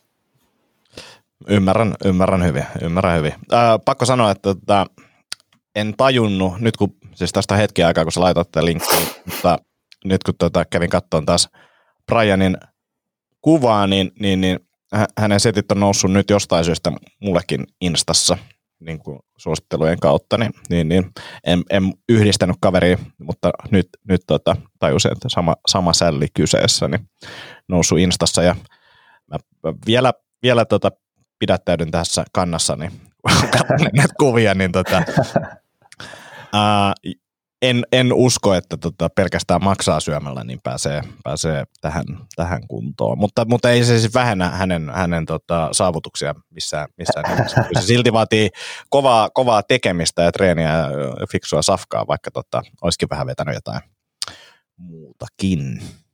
Hiilareita siihen maksaa lisäksi tarkoitatko? Jotain sellaista, jotain sellaista. Meksikolaisia hiilareita. Joo, se on, se on hoheinia, mutta hiilareita puhuu. No mitä meidän pitäisi nyt sitten syödä? Joo, aavistuksen vielä tausta, Antti, älä nyt kiirehdi. Okei, okei, huh, huh. Mä oon jäänyt padamaan. Ancestral Supplementsien missio on siis putting back in what the modern world has left out to return people back to strength, health and happiness. Elikkä ajatuksena siis se, että no tavallaan se, että mallinnetaan niitä, sitä lajityypillistä elämäntapaa, eli vähän niin kuin hyvin vahvasti tätä paleo-ajatusta, mitä tässä itsekin on vouhottanut jo yli kymmenen vuotta, ja, ja erityisesti se, että syödään noustu teil henkisesti, eli koko elukka syödään, eikä vaan ulkofileet ja paistinpalaset. Ja sitä kautta sitten saadaan ravintoaineita, mitä ei, mitä ei muuten saataisi, niin, ja, ja saadaan sitten sitä kautta terveyttä ja hyvinvointia ja kaikkea mahdollista. Tämä on mielestäni hauska, mitä se kirjoittaa täällä, että, että niin kuin nykyihmiset on descendant of the sole surviving species of genus homo, the baddest mammalian predators that ever lived. Eli mikä on siis tietenkin totta, ihmisethän asuu menestyksekkäästi, niin kuin levittäytyvät asumaan kaikilla mahdollisilla niin kuin leveys- ja pituuspiireillä ja erilaisissa ilmastoissa, mitä vaan, mitä vaan ihminen suinkin pystyy sietämään, ja elivät terveinä ja hyvinvoivina siellä, oli sitten pohjoisnapa tai, tai kalahariaavikko, niin, niin siellä porskutettiin menemään, eli, eli valtavan adaptoituvaa ja, ja niin kuin tehokkaasti ruokaa ympäristöstään hankkiva, hankkiva peto. Mutta perinteinen keissi täällä Brianillakin, että terveyshuolien kautta päätyi tälle tielle. Tässä ilmeisesti oli hänen niin pojat, oli niitä, niitä driverit, että niillä oli paljon allergiaa ja ää, niin iho-ongelmia ja olivat heikkoja ja ei, ei, ei thriving. Ja sitten ymmär, Brian ymmärsi, että tässä pitää tehdä jotain ja sitten päätyi tämmöiselle niin kuin lajityypillistä ravintoa ja elämää simuloivalle tielle, ja, ja nyt, nyt on kaikki sitten hienosti, ja äijälläkin on, äijälläkin on six-pack kunnossa. Mutta tota, täällä, täällä oli täällä About Us-sivulla on niinku tämmöiset niinku teesit tai, tai niinku pääpointit, pääpointit, että miten tämmöistä terveyttä nyt sitten tavoitellaan, niin, niin lyhyesti näistä. Täällä on ekana Sleep Like a Rock, mikä on mun mielestä siistiä, tai on itsekin hyvin vahvasti samaa mieltä, että unesta, unesta se kaikki homma ponnistaa ja lähtee, eli unikondikseen. Sitten eat like our early ancestors did, eli syödään lajityypillistä, sanotaan sitten paljon ruokaa, ja noustu teilillä ja niin edespäin. Sitten move like our early ancestors did, eli paljon matalan tehon aktiivisuutta, kävelyä ja, ja muuta semmoista. Avoid dangers like our early ancestors did, eli tässä nyt oikeastaan puhutaan tämmöistä modernin maailman tuomista kemikaaleista ja muista, muista hommista, mitkä sitten häiritsee, häiritsee terveyttä. Sitten on Connect to Earth, eli nyt alta menee vähän tämmöinen hihuliosastolle mahdollisesti, eli siis, että, että ollaan, ollaan iholla kosketuksissa maahan, eli tyyliin vaikka paljon jaloin kävelyä. Mikä on, tämä on mun mielestä mielenkiintoinen keissi, eli mä en ole siitä tutustunut tähän asiaan juuri ollenkaan. Aika paljonhan täällä erilaisissa hihulipiireissä puhutaan maadottumisen tärkeydestä ja niin kuin se just paljon jaloin maa, paljon jaloin maassa, ma, maan päällä kävelyn tärkeydestä ja semmoisesta. Ja osittainhan se tämmöisen niin kuin länsimaisen science-based tyypin silmin katsottuna tuntuu siltä, että aikamoista hihulointia, mutta sitten jos miettii syvemmin tai niin kuin tavallaan pintaa syvemmälle, niin, niin ensinnäkin se on tietenkin lajityypillistä, me ollaan oltu aina kosketuksissa maan kanssa. Eli se perustuu siis niin kuin näihin erilaisiin sähkövarauksiin, että miten ihmiseen kertyy jonkunlaista sähkövarausta ja miten sitten tuo niin maadottava vaikutus tuolla, tuolla maalla sitten, jos siihen koskee, eikä ole vaikkapa kumipohjaisia kenkiä siinä välissä. Niin en tiedä, onko siinä oikeasti mitään, en ole lukenut tutkimuksia, en ole perehtynyt asiaan, mutta, mutta kyllä ihmisessä on todella paljon kaikkia sähkövaraukseen liittyvää niin kuin, no, asiaa, mitä tapahtuu niin meidän metaboliassa, että, että niin kuin, ei se välttämättä yhtään ihmeellistä olisi, jos sillä joku vaikutus olisikin. Joo, ehkä niin kuin sama kanta, en, en ehkä ihmettelisi, jos näin olisi, mutta äh, sen verran aina silloin tällöin niin kuin tutustunut tähän aiheeseen, niin löytyy jotain tutkimuksia. Mun mielestä osa niistä tutkimuksista on siihen liittyen, että, että, että niin kuin jetlakiin liittyviä, eli mennään paikasta A paikkaan B, mennään usein eri tota, aikavyöhykkeen yli, niin jetlakia jonkun tutkimuksen mukaan maadottaminen on niin kuin jeesannut, mutta nämä tutkimukset ei mun mielestä mitenkään niin kuin superlaadukkaat ollut, kun mä oon niitä kattonut. Ää, ja sit mua, tai niin kuin mun mielestä, mä, mä en ole nähnyt siis mitään niin kuin järkevää tutkimusta tästä. Laittakaa, jos on jotain, mitä kannattaisi lukea. Ja sitten, mikä mua on niin kuin tässä ehkä eniten niin kuin mietityttänyt, on se, että nyt alkaa olla niin, niin paljon kaikkea itsensä mittaamista ja muuta, että ei ole tullut, niin kuin en ole nähnyt kenenkään niin kuin postaavan semmoista, niin kuin, esimerkiksi niin kuin jostain kylmä, kylmäsuihkuista ennen nukkumaan menoa löytyy niin kuin kasapäin tutkimuksia, vaikka Oura, tai tällaisia äh, tota, testejä niin kuin Oura-käyttäjiltä, jossa nähdään niin kuin heti sen vaikutus, mutta mut mahdottumisesta ei niin kuin mitään semmoista, niin sen takia mä... Mm. Vähän niin kuin skeptisesti suhtaudun siihen, plus nämä tyypit, jotka on niin kuin jotenkin maadotuksesta innostuneita, niin, niin, niin en mä myöskään silmämääräisesti näe heissä mitään niin kuin ihmeellistä muutosta tapahtuvan, niin kuin, että, että, että, että todennäköisesti ole vaan niin kuin tämmöinen setämies, joka tämä nyt niin kuin valittaa asiasta, mutta tota, ö, osoittakaa vääräksi. Eiku joo, just näin, just näin, joo tosiaan, ja, ja niin kuin... Tuohon jonkun verran itse aina niin peilaan näitä juttuja sen mukaan, että kuka mun tuntemista asiantuntijoista puhuu jonkun asian puolesta tai sitä vastaan, mm. niin, niin en muista, että tästä maadotushommasta olisi hirveän moni niin kuin semmoinen, ketä mä oikeasti pidän todella osaavana ja ketä seuraa niin kuin sen takia tuolla hyvinvointipuolella niin, että olisi hirveästi siitä, sitä fiilistellyt. Yeah. Niin en siis tosiaan tiedä, onko... onko asiassa perää vai ei, mutta, mutta voisi vois niinku teoriassa olla. Ja sitten toista, toista kautta taas Katie Bowman-niminen, niin kun, en muista mikä se koulutus on, mutta, mutta siis niin kun bio, biodynamiikkaan tai siis, tai siis niin kehon, kehon toimintaan vaikuttavista asioista, niin kuin vaikka miten ryhti vaikuttaa eri asioihin, niin semmoisista asioista puhuva. Niin, niin silloin oli mun mielestä taas hyvää pointtia siitä, että Että, että miten erilaiset asennot ja vaihtelevat asennot on älyttömän tärkeitä. Ja sitä taas sitten toi, vaikka paljon jaloin epätasaisessa maastossa tai oikeastaan missä tahansa maastossa kävely stimuloi eri lailla. Sitten taas vaikka jotain jalkapohjan lihaksia. Ja, ja sen, sen, sen mä niinku ostan niinku ihan täysin ja silleen, niinku sen, sen pystyy niinku itsekin toteamaan aika helposti. Ja silleen, että et esimerkiksi... Niinku, mulla vaikuttaa todella paljon, niin jos mulla olisi vaikka alaselkä vähän jumissa, jos mä lähden kävelemään luontoon niin paljasjalkaisesti, niin, niin, niin se niin kuin heti tuo semmoisen niin kuin paljon paremman fiiliksen siihen selkään, että se liike on niin kuin täysin erilaista. Plus sille just näiden planttarifaskiitti-juttujen niin kuin kautta, niin, niin, niin suhtaudun kriittisesti moneen, moneen niin kuin kenkämalliin ja käyttöön ja niin kuin tavallaan siihen fiilikseen ja näen, että vaikka niin kuin juoksisin lenkkitossut jalassa, niin, niin, niin mä tarvin siihen sitten tavallaan jonkinnäköistä palauttavaa, palauttavaa tota, liikettä sitten, niin kuin paljasjalkaliikuntaa mm. sen jälkeen.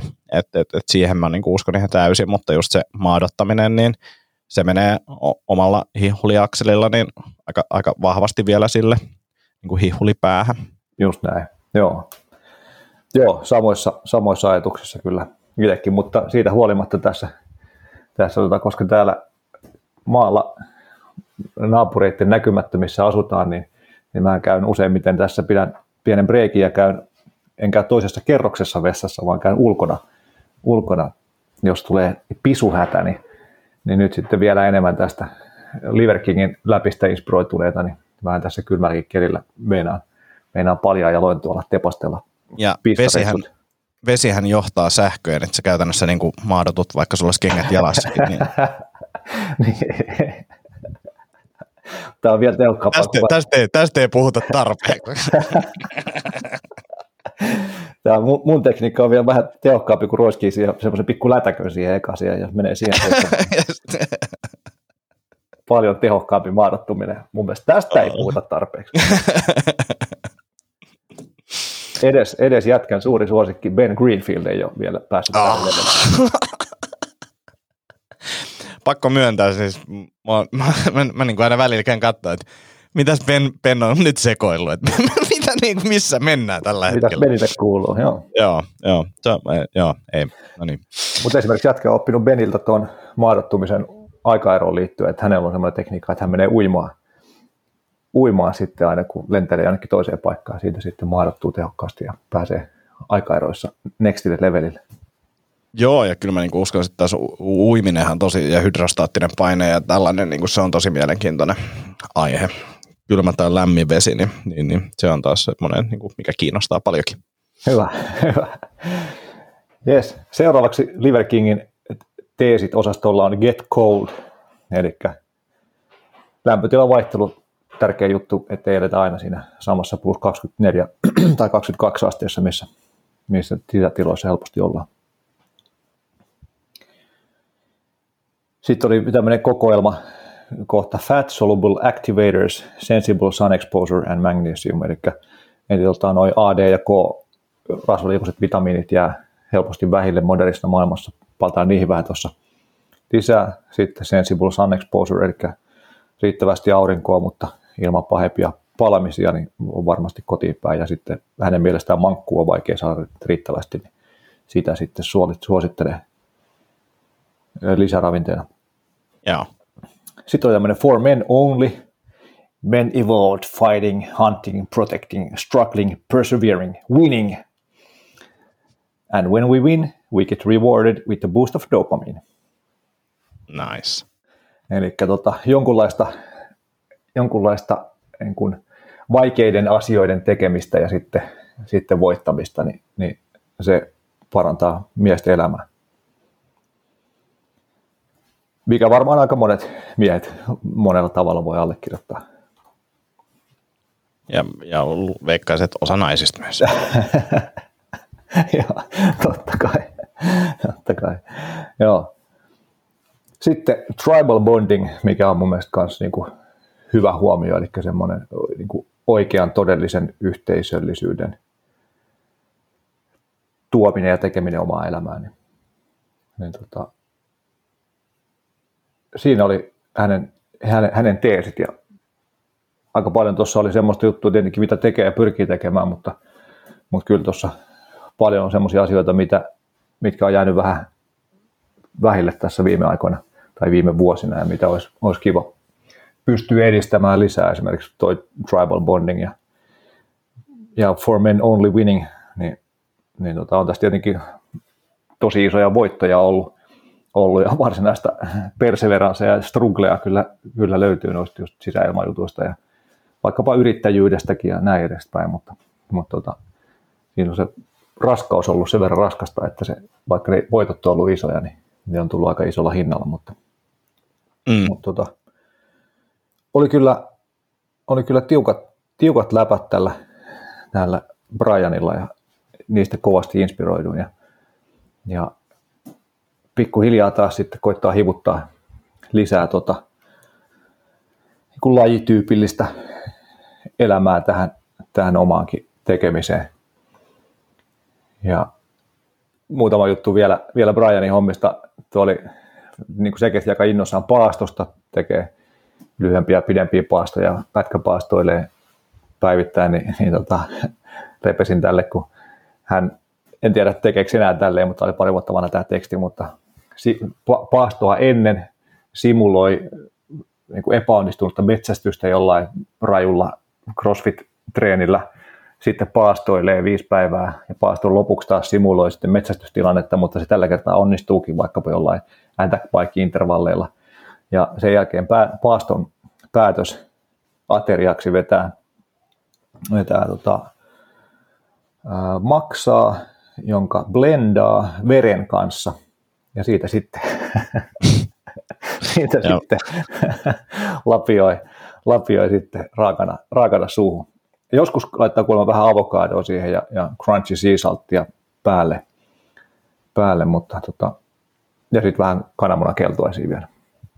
Joo, siis mä kanssa pongasin ton ja siis ha- hauska idea, ei siinä mitään, mutta tota, myöskin niin kuin silleen, Vähän, vähän niin kuin näissä, näissä on niin kuin se, että, että okei, mä ymmärrän, että missä se voi johtaa, mutta tota, ei se silti vielä niin kuin tee siitä välttämättä toimivaa tai hyödyllistä. Ja sitten tässäkin niin kuin ehkä yksi pointti voi olla enemmän se, niin kuin, miltä se tuntuu ja millainen fiilis siitä tulee. Ja just se, että tehdään niin kuin vaikeita asioita, niin, niin, niin voi liittyä enemmän siihen kuin siihen, että tämä nyt olisi niin kuin jotenkin super, supertehokasta. Ultimaattinen tapa vetää paasto. Mm. Joo, joo, samaa mieltä. Samaa mieltä ja, ja tota, tosiaan en ole yhtään mammuttia vielä metsästänyt mun Tribin kanssa, mutta jotenkin oma fiilis siitä on, tai niin kuin tuntuma siitä, että se niin kuin meidän lajityypillinen metsästystapakaan ei välttämättä ollut mikään hirveä viiden erän paini sen karhun kanssa, vaan että se oli ehkä enemmän jotain just, eka käveltiin pitkiä matkoja ja sitten oli joku, joku räjähtävä suoritus tai kaksi, ja sitten kannettiin painavaa elukkaa takaisin leiriin tyyppisesti, että jotenkin tuntuu, että se hirveästi mitään fränejä ja attack-bike-intervalleja on kyllä vedetty.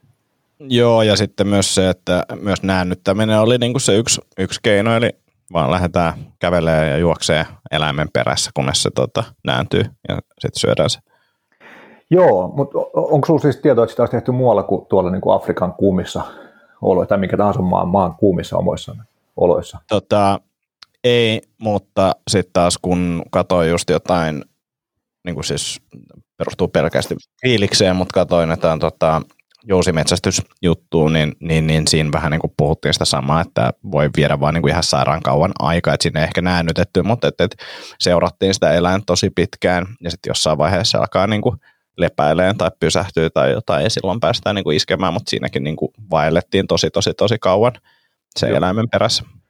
Aivan, joo. Itse asiassa nyt kun on samaan aikaan kun kysyin, niin tajusin kaksi esimerkkiä tuosta näännytyshenkisyydestä, niin, niin siis busmannit ampuu myrkkynuolella jotain isoa antilooppia, ja sitten se voi viedä, kestää pitkään, että se antilooppi kuolee niin, niin siihen myrkkyyn, niin sitten tosiaan niin kun se amputtiin se myrkky ja sitten seurailtiin sitä päivä tai pari niitä jälkiä ja koitettiin selvittää kaikkien muiden jälkien niin kuin erottaa sen ammutun antiloopin jäljet muista jäljistä ja sitten seuraa sen. Yeah. Ja sitten siis Suomessakin kai, kai on tehty niin kuin hirven hiihtoa, eli silloin kun on ollut hankikelit, mitkä kantaa miestä suksilla, mutta ei hirveä, niin, niin sitten on lähdetty hiihtämään hirven jälkien perässä ja, ja sitten siinä teutaroi se hirvi eteenpäin ja väsyy siinä hanki kannossa niin karkuun mennessään ja ihminen pikkuhiljaa hipsuttelee sen perään sitten ja löytää sitten, sitten nääntyneen hirven sieltä jälkien päästä. Et, et just tosiaan kaksi esimerkkiä siitä, että hissukseen mentiin pitkiä matkoja ja sitten piti kantaa painavat, painavat ruhot takaisin sitten. Mut joo, tota... Niin, sitten vielä tämmöinen tota, Brianin mukaan jotain, jotain lajityypillistä meininkiä simuloiva treeni näillä on tämmöinen The Barbarian, jossa, jossa niillä on siis painava reppuselässä ja kolmekymmentäkaksi kilon kahvakuulat ja, ja nilkkapainot oli joku parikymmentä kiloa vai kymmenen kiloa ja sitten vielä sledissä oli joku kolmekymmentä vai seitsemänkymmentä kiloa vai paljon sitä ollutkaan, en muista enää mitä nämä kilot oli, mutta siis niin kuin ihan järkyttävä määrä tavaraa kannossa ja raahauksessa ja sitten pitää mailin verran painella eteenpäin niiden kamojen kanssa ja sitten se tosiaan Brianin mielestä simuloi jotain, että kantaa jonkun kaatuneen tai loukkaantuneen kaverin jostain sodasta tai, tai Buffalon takaisin kotiin sen metsästysreissulta. Niin, niin tota, tästäkin innostuin ja sitten että tein tämmöisen oman kottikärryversion siitä, että, että laitoin noita kahvakuulia kottikärryyn ja, ja hiekkasäkin sinne ja editin mukaan ja sitten käveltiin tuosta semmoinen reilun kilsan verran tuohon, tuohon meidän naapurikoulun leikkipihalle ja sitten leikittiin siellä ja sitten taas barbarian meiningillä tultiin takaisin edit kottikärryssä istuen. Se oli ihan hauska. Tällä yhdellä voimavalmentajalla, old school voimavalmentajalla, joka oli, oliko se moukari heittäjä, mä en saanut päähän kaverin nimeä. Dan John. Dan John, niin sillä oli tosi paljon samankaltaisia treenejä. Joo, joo. Niin. Pään yläpuolelle jotain ja sitten vedät slediä samalla tai sitten kannat ja vedät slediä samalla. Ja just näin. Sitä, sitä tota, mutta hän ei kyllä vetänyt mitään mailia, mä olen siitä ihan varma, että joo. Ehkä lyhy- lyhyempiä settejä. Joo, joo mä muistan Dan Johnilta jonkun, jonkun kommentin, että se oli sellainen, että se, niin kuin, hänen treenattavakseen tuli joku kovan luokan urheilija, se kyseli vähän, että mitä se on tehnyt, se oli, että ei hitto, että on tehnyt kaikkea, että mitäkään mä osaan tehdä tämän kanssa, että onko sä, oletko tehnyt sled rageja tai tavaroiden kantamisia? En ole. Sitten vai jes, hyvä. Nyt päästään, päästään tässä eteenpäin. Mitäs toi tuota, Liver Kingin setti, niin mitäs sitten tutustuiko se noihin lisäravinteisiin, mitä se myy? Öö, joo, joo. Kuulostaa.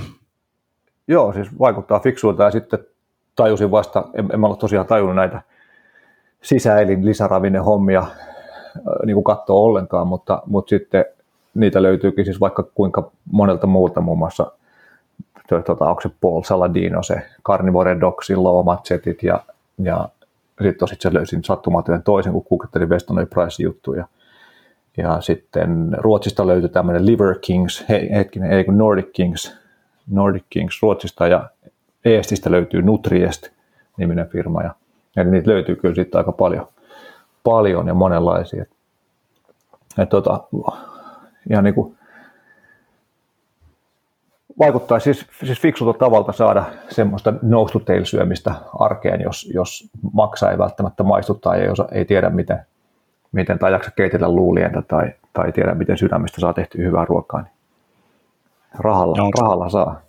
Ja onko noissa nyt sitten sille pitäisikö vetää kaikkia vai onko niinku joku tavallaan ajatus silleen, että, että jos kärsii jostain, niin kannattaa aloittaa maksalla tai jotain. Onko näillä niin kuin sisäelimillä hirveästi eroa? On jo, on tosi paljon eroa. Että, että, olikohan se niin, että haimassa on viisi kertaa enemmän rautaa esimerkiksi kuin maksassa ja veressä on kymmenen kertaa enemmän rautaa kuin maksassa. Että, että sillain, vähän niin kuin, että mitä tarvii, niin sen mukaan sitten ottaa, että pitääkö boostaa. Pitääkö muistaa vaikka hedelmällisyyttä tai tarviksi johonkin niin kuin haavojen parantumiseen? Ei, jotain. Ei kyllä pidä puhuttaa hedelmällisyyttä. Sillä lailla, että on, on erilaisia, just jotain thyroidia löytyy siis kilpirauhasta johonkin, jos tuntuu, että meidän on vähän väskättää talvella ja semmoista. En ole niihin niin, niin tarkkaan perehtynyt, mutta Liver King kyllä mielellään jelppaa, jelppaa jos häneltä kysyy, että mitä, mitäs nyt tämmöiseen vaivaan pitäisi popsia. Joo. Tota, päädyin myös tilaamaan, tai niin se varmaan alkoi tulemaan se tota, uutiskirje tuolta Liver Kingiltä, kun sieltä, sieltä tilattiin muutama purkki, niin, niin, niin tota, se, en hirveän monta uutiskirjettä kyllä enää ehdi lukea, mutta tuossa on jotenkin niin koomisia läpi aina välillä, että, että niitä niit tekee mieli kurkata, niin täällä oli yksi hauska, hauska missä jotain ne, niin kuin siellä niiden firmassa aina sitten on joku tuokio, missä keskustellaan jostain, että mitä ihmiset on oppinut tai muuta, niin, niin sitten joku oli lukenut tämmöistä kirjaa kuin Chinggis Khan and the Making of the Modern World by Jack Weatherford, jossa sitten kerrottiin tällä tavalla tota, kiinalaisten ja, ja mongolien kohtaamisesta. Uh, the Chinese noted with surprise and disgust the ability of the Mongol warriors to survive on little food and water for long periods. According to one, the entire army could camp without a single puff of smoke, since they needed no fires to cook. Compared to the Yurkhed soldiers, the Mongols were much healthier and stronger. The Mongols consumed a steady diet of milk, uh, meat, milk, yogurt, and other dairy products, and they fought men who lived on gruel made from various grains. The grain diet of the peasant warriors stunted their bones, rotted their teeth, and left them weak and prone to disease. In contrast, the poorest Mongol soldier ate mostly protein, thereby giving him strong teeth and bones. Ja jos haluat dominoida vihollisia kuin mongoli, niin, niin tota, siirry, siirry ruokavalioon, joka sisältää merkittävän määrän eläinperäisiä tuotteita. Joo. Etkö ostanut vielä tämän, tämän quotein perusteella tätä ideologiaa? Heti kun jätkä näyttää samalta kuin tuo Liver King, niin mä alan tekemään tätä. Näyttää siltä, että nyt se alkaa muodostua se ultimaattinen final niin kuin tämmöinen formi, niin, niin, niin tota, sit mä alan, sit mä alan tekemään. Alat tekemään mitä? Syömään kaikkia sisäelimiä, kaikki, kaikki jumpi, teen kaiken täsmälleen samalla lailla, kun Liver Kingin tekee. Mahtavaa. Joo, ei, mutta toi oli musta ihan hauska, niin kuin hauska, hauska, mutta siis tähän maailman aikaan kohtalaisen hyvin sopiva, sopiva niin kuin quote tuosta mongolikirjasta, että, että me, meitä ollaan niin kuin vauhdilla jo pidempään ollaan ajettua ja ajamassa yhä niin kuin etäämälle eläinperäistä ruoasta ja kohti kohti, tai meidän ruokavalio on muuttunut niin kuin enemmän ja enemmän viljapainotteiseen ja, ja prosessoituun ruokaan. Niin, niin tuossa oli taas yksi, yksi esimerkki historiasta, miten, miten tota, ihmiselle käy semmoisella ruokavaliolla. Joo. Mutta joo, tosiaan innostuin kyllä noista. Mä en ole siis jonkun verran syönytkin sisäelimiä, pyrkinyt syömään noussuteilijää ja, ja tota, muistelin, että ex-kämppäkaverin totesi, että ei oikeastaan mitään muita ongelmia ollut, mutta se munuaispata aamulla, kun tuli krapulassa kotiin, niin se oli vähän niin kuin paha. Niin, tota... Mutta sekin kaveri sanoi, että onhan se niin kuin revitys kunnossa kaveri, että se tehdään jotain hirveässä kondiksessa, tavallaan ymmärtää kyllä. Joo, mutta tota, joo, olisi tarkoitus, tarkoitus viedä tätä, tätä sisäinen hommaa kyllä nextille levelille. Meillä on siis tuossa naapurissa Highland karjaan kasvattava tila, josta me ollaan jo muutaman kerran ostettu, ostettu haikkua, ja itse asiassa ne osti meiltä, tuota, tuosta meiltä tulee pellolta heinää, muutaman kymmen paalia, noita pyöräpaalia, niin ne osti tuosta reilu kymmenen pyöräpaalia, eli nyt sitten saa kohta syödä elukoita, jotka on meidän oman pihan heinällä ruokittu, mikä aika siisti, siisti ajatus, siisti, mutta... Joo.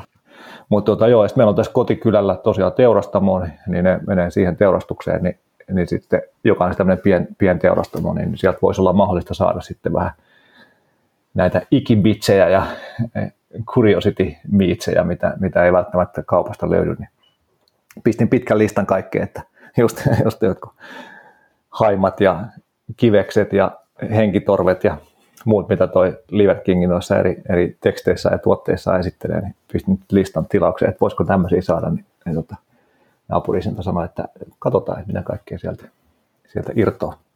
Joo. Sitten vaan ne pitäisi jotenkin osata tehdä sillä, että niitä pystyy syömään, syömään, mutta katsotaan. Kyllä mä ostin pari kirjaakin, niin kuin missä sisäelimiä kokkaillaan. Toinen, oli, toinen on tuota, It Takes Guts, Ashley Van Houtenin, ja toinen on The Whole Beast, Fergus Hendersonin kirjat.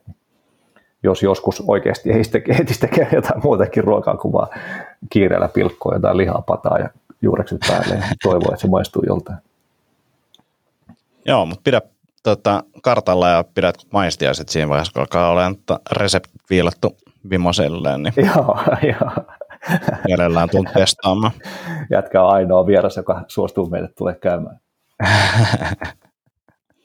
Joo, sitten tota, ehkä vielä muutama.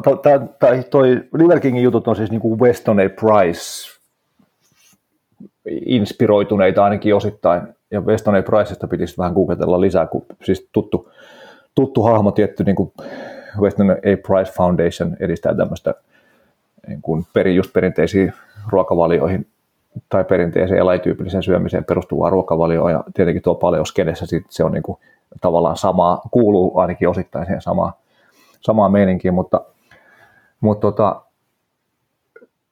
tuohon Weston A. Priceen liittyen niin, niin oli aika kattava raskauteen tai fertilityin, niin kuin hedelmällisyyteen liittyvä, liittyvä blogaus myös tuolla Liver Kingillä, Kingillä, että jos on, jos on sillä puolella ajatuksia lisääntymiseen liittyen, niin se voi olla semmoinen, mitä kannattaa kurkkaa. Siellä oli kyllä tosi mielenkiintoisia niin kuin tiedonjyväsiä siitä, miten perinteiset kulttuurit on suhtautunut raskaaksi tulemiseen ja mitä, just että sitä ennen on monissa kulttuureissa ollut niin kuin tietynlainen raskausruokavalio, että ollaan vaikka neljä tai kuusi kuukautta syöty jotain tiettyjä just tosi ravintoainetiheitä ruokia, niin kuin vaikka just maksaa ja muita sisäelimiä ja, ja erilaisia rauhasia, mitä, mitä elämästä tulee ja, ja kalanmätiä ja niin edespäin, että, että ollaan saatu, saatu niin hyvät rakennuspalikat kuin mahdollista sille tulevalle muksulle, niin, niin semmoinen löytyy sieltä. Ja sitten itse asiassa ihan vaan niin kuin siihen liittyen Real Food for Pregnancy-niminen kirja löytyy Lily Nicholsilta, että jos tota puolta haluaa tarkastella, niin, niin voi laittaa siihenkin linkin. Mutta tuosta Weston A. Pricesta siis mä en ollut niin kuin nimenä tuttuja, tiedän suurin piirtein mitä se on tehnyt, eli siis kanadalainen hammaslääkäri, joka kaksikymmentä- ja kolmekymmentäluvulla kierteli maailmaa erilaisten luonnon kansojen parissa ja, ja tarkkaili niiden terveyttä ja tuli siihen tulokseen, että ne on valtavasti terveempiä ja hyvinvoivempia kuin, kuin sen ajan hänen niin kuin oman kotimaansa asukkaat, ja sitten alkoi sitten tekemään erilaisia johtopäätöksiä siitä, että mikä meille on hyvästä ja mikä huonosta ravintoon liittyen. Niin, niin itse asiassa tämäkin oli ihan hauska sattuma, että googletin, googletin Weston A. Price jotain diet, niin sitten päädyin semmoiselle saitille kuin doktor Kilt, joka sitten sattuu olemaan ää, world renowned fertility doctor. Eli sielläkin, sielläkin on päädytty sitten, tai doktor Kilt on päätynyt tämmöiseen, tämän tyyppiseen ruokavalioon ja elämäntapaan sitten kun raskaaksi tulemisen edistämisessä. Ja, ja itse asiassa häneltä myös löytyy tämmöinen sisäelin pastillikokoelma tuote supplementtisarja. Mutta tota, joo, ehkä tuosta Weston A. Pricesta vielä, vielä muutama sana, niin, niin, niin tosiaan siis monenlaisia luonnonkansoja kävi katselemassa ja ihan inuiteista, inuiteista tuonne Tyynenvaltameren saarille asti ja kaikkea siltä välistä, niin, niin, ja oli siis hammaslääkäri taustaltaan, niin huomasi, että hei, että näillähän ei ole niin kuin ollenkaan reikiä hampaissa, eikä, eikä mitään muitakaan hammassairauksia, vaan sen sijaan niillä on suorat hampaat, niillä on niin kuin leveät, hienot hymyt, ja, ja sitten niitä puuttuu myös nämä niin sanotut diseases of civilization, eli, eli sydänsairaukset, syövät, osteoporosi, diabetes, autoimmuinen sairaukset, näin. Eli huomasin, että nämä on niin kuin valtavan tervettä porukkaa, että mistä tämä johtuu. Ja, ja sitten siihen aikaan oli näkemyksenä, tai edelleenkin on näkemyksenä aika vahvasti varmaan se, että, että sydän tai noin suun ja hampaiden sairaudet johtuu genetiikasta, mutta, mutta se vaikuttaakin, että niissä voisi olla aika paljon tekemistä myös sillä ruoalla, mitä me syödään. Ja, ja niin kuin tuossa ehkä jos ehditään vielä myöhemmin menee noihin hengitysjuttuihin ja muihin, niin, niin monella muulla asialla, mitä me sun kanssa tehdään. Mutta sitten tästä, tästä linkistä, doktor Kiltsin sivulta, niin oli tota prosenttia hampaista, joissa on, on reikiä niin kuin perinteisissä ja, ja siellä samalla alueella elävissä ihmisissä, jotka sitten on siirtynyt elämään, modernia elämään, niin niitä oli eskimoilla nolla pilkku nolla yhdeksän prosenttia perinteisistä eskimoista kärsi, kärsi reistä hampaissa ja kolmetoista prosenttia modernized eskimoista. Seminole intiaaneissa neljä prosenttia perinteisissä, neljäkymmentä prosenttia moderneilla, eli siis puhutaan tuhatyhdeksänsataakolmekymmentäluvun ihmisistä. Australian aboriginaalit nolla prosenttia versus seitsemänkymmentä pilkku yhdeksän prosenttia. Amazonin intiaaneilla nolla prosenttia perinteisillä ja neljäkymmentä plus prosenttia, prosenttia modernia maailmaa, moderniin maailmaan siirtyneillä, eli kohtalaiset, kohtalaiset erot oli hammasterveydessä. Joo. Hurjia lukuja. No, no joo, joo. Sitten muistan itse asiassa taas tähän liittyen, lueskeli jotain, tai joku, jäänyt joku quote jostain tutkimuksesta tai, tai sen tutkimuksen tekijältä mieleen, että miss, miss hän sanoi, että the modern mouth exists in a constant state of decay. Eli modernissa maailmassa on niin kuin jatkuva rapistumisen tila päällä. Tai decayhän taitaa olla vielä pahemmin niin kuin mätänemisen tila. Mm. No sitten tämä doctor Price sitten analysoi näitä ruokia, että mitä syötiin siellä perinteisissä kulttuureissa ja mitä, mitä syötiin sitten hänen kotimaassaan silloin tuhatyhdeksänsataaluvun alussa, niin, niin tuli semmoisia johtopäätöksiä, että, että perinteiset ruokavaliosta sai neljäsataa prosenttia enemmän vesiliukoisia vitamiineja, niin kuin C, B, vitamiinit, kalsiumia ja muita mineraaleja, ja tuhat prosenttia enemmän fat soluble, eli, eli rasvaliukoisia vitamiineja, joita sitten saatiin ää, eläin, eläinruuista, kuten, kuten niin kuin villien, villinä tai laitumella laidontavien ää, eläinten maidosta, kirkastetusta voista, talista, eli siis niin kuin ruokakäyttöön tehdystä tai prosessoidusta naudanrasvasta tai märehtiöiden rasvasta, laardista, eli possurasvasta, mädistä, oistereista, ostereista, sisäelimistä ja, ja munista. Eli ne niin kun rasvaliukoiset vitamiinit löytyi sieltä eläinruuista ja eläinrasvasta.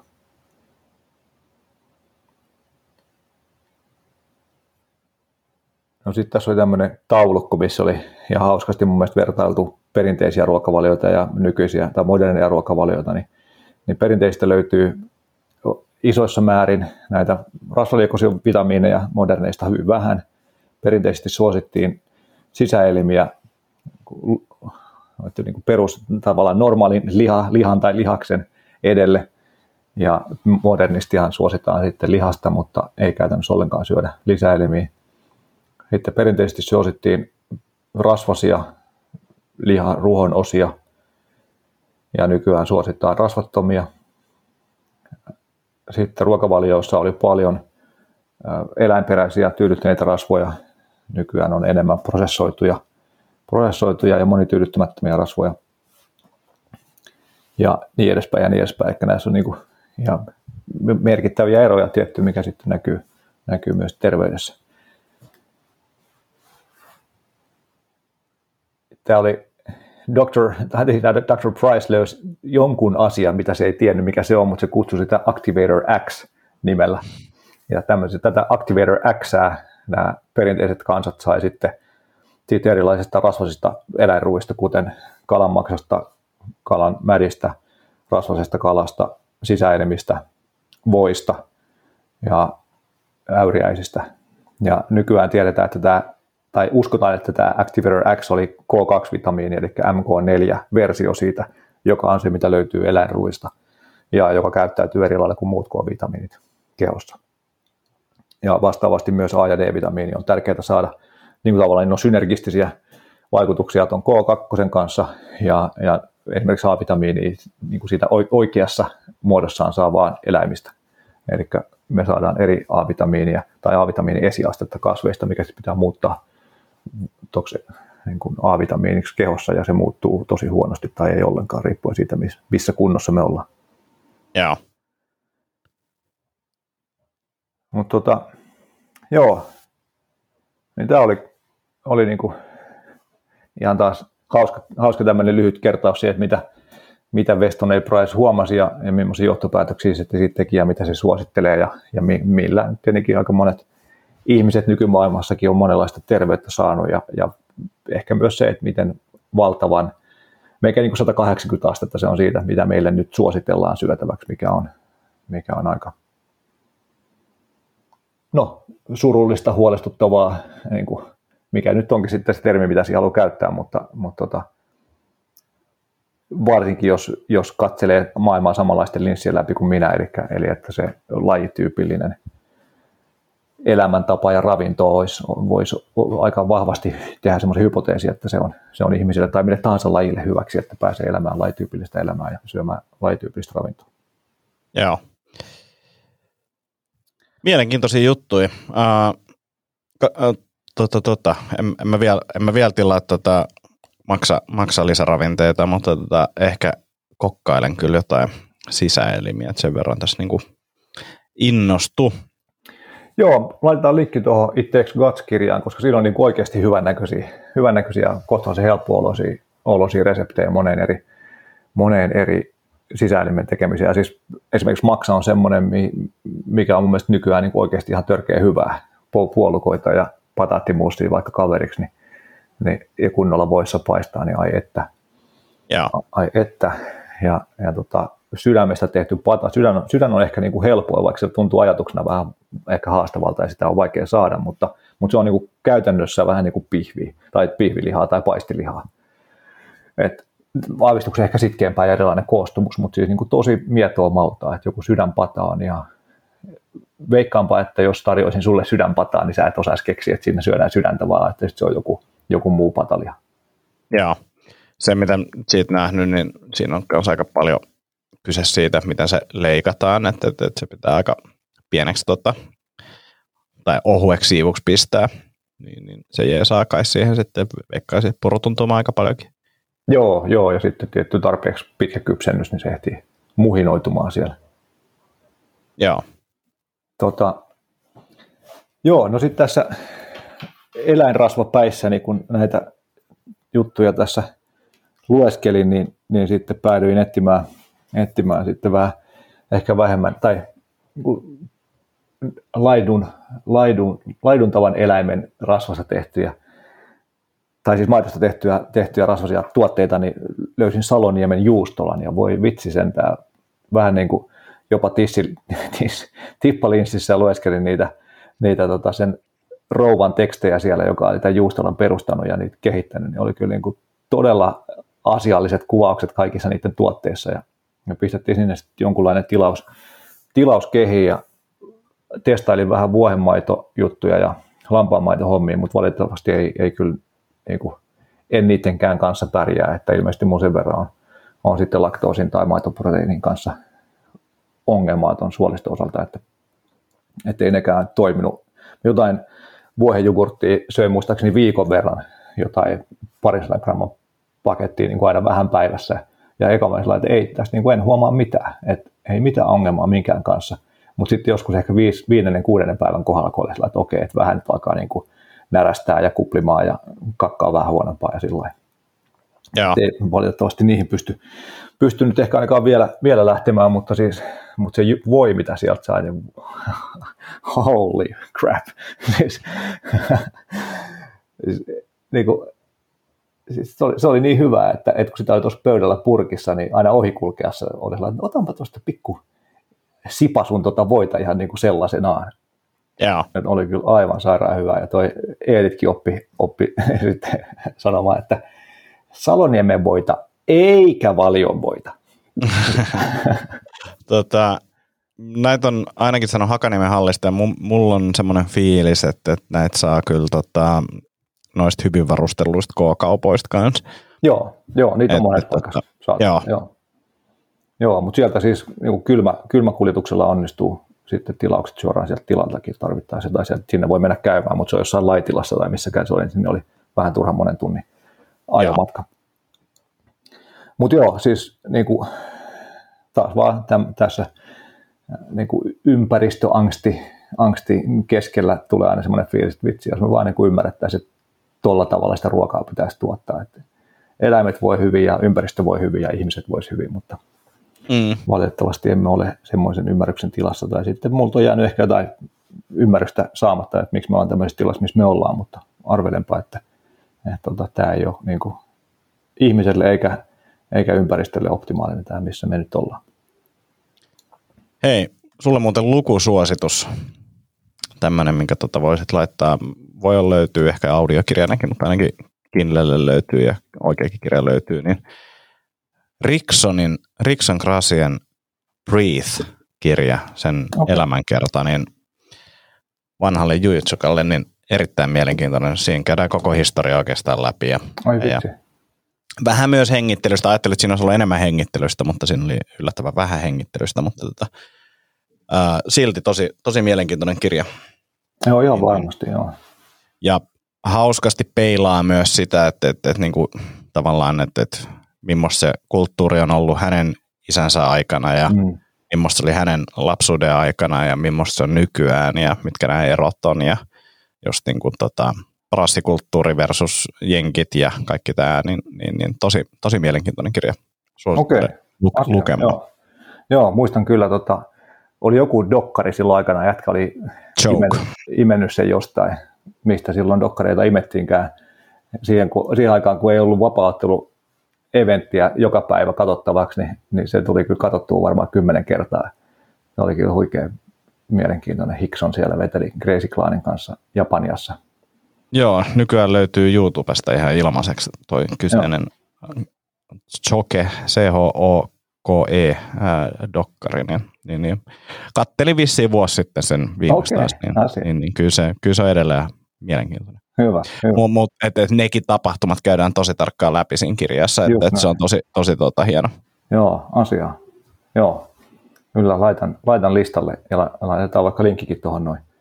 Mutta tota, sen verran pitää kysyä, että m- miten päädyttiin Saloniemen Juustolasta Rickson Gracien Breed-kirjaan? Onko siellä A D H D Antti?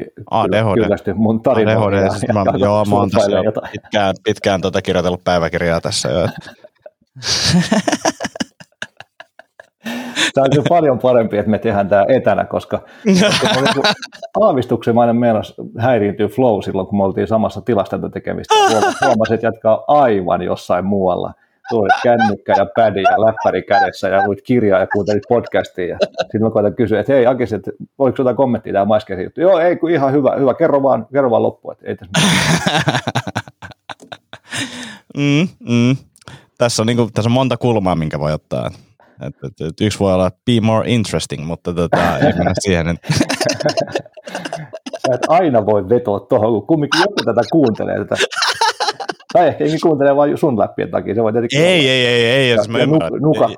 Osa jenkin haluaa kuulla tätä, niin ei siinä mitään, se on ihan ok mulle. Osa jostain, mutta ystäväsi Jaakko eivät jaksa kuunnella. Älä nyt, älä nyt. Kyllä mä kuuntelin melkein kaikki.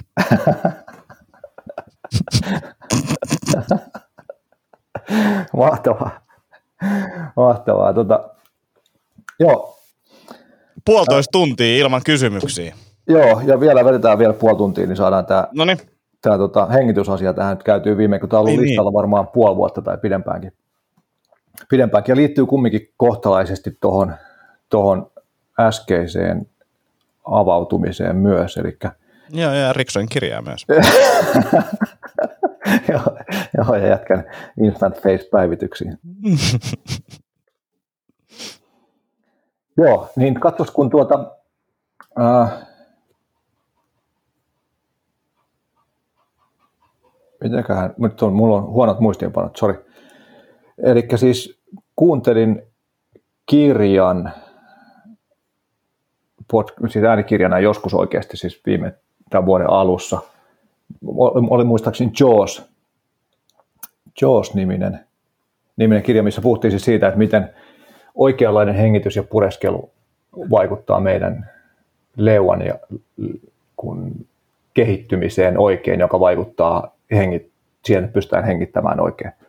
Ja ei tarvita oikomahoitoa ja niin edespäin, mikä taas niin kuin sitten omalta osaltaan liittyy tuohon Weston A. Pricen läpi ja siihen, että miten se näki, että noilla perinteistä elämää elävillä kult- tai, niin kuin kansoilla oli, oli suut kondiksessa.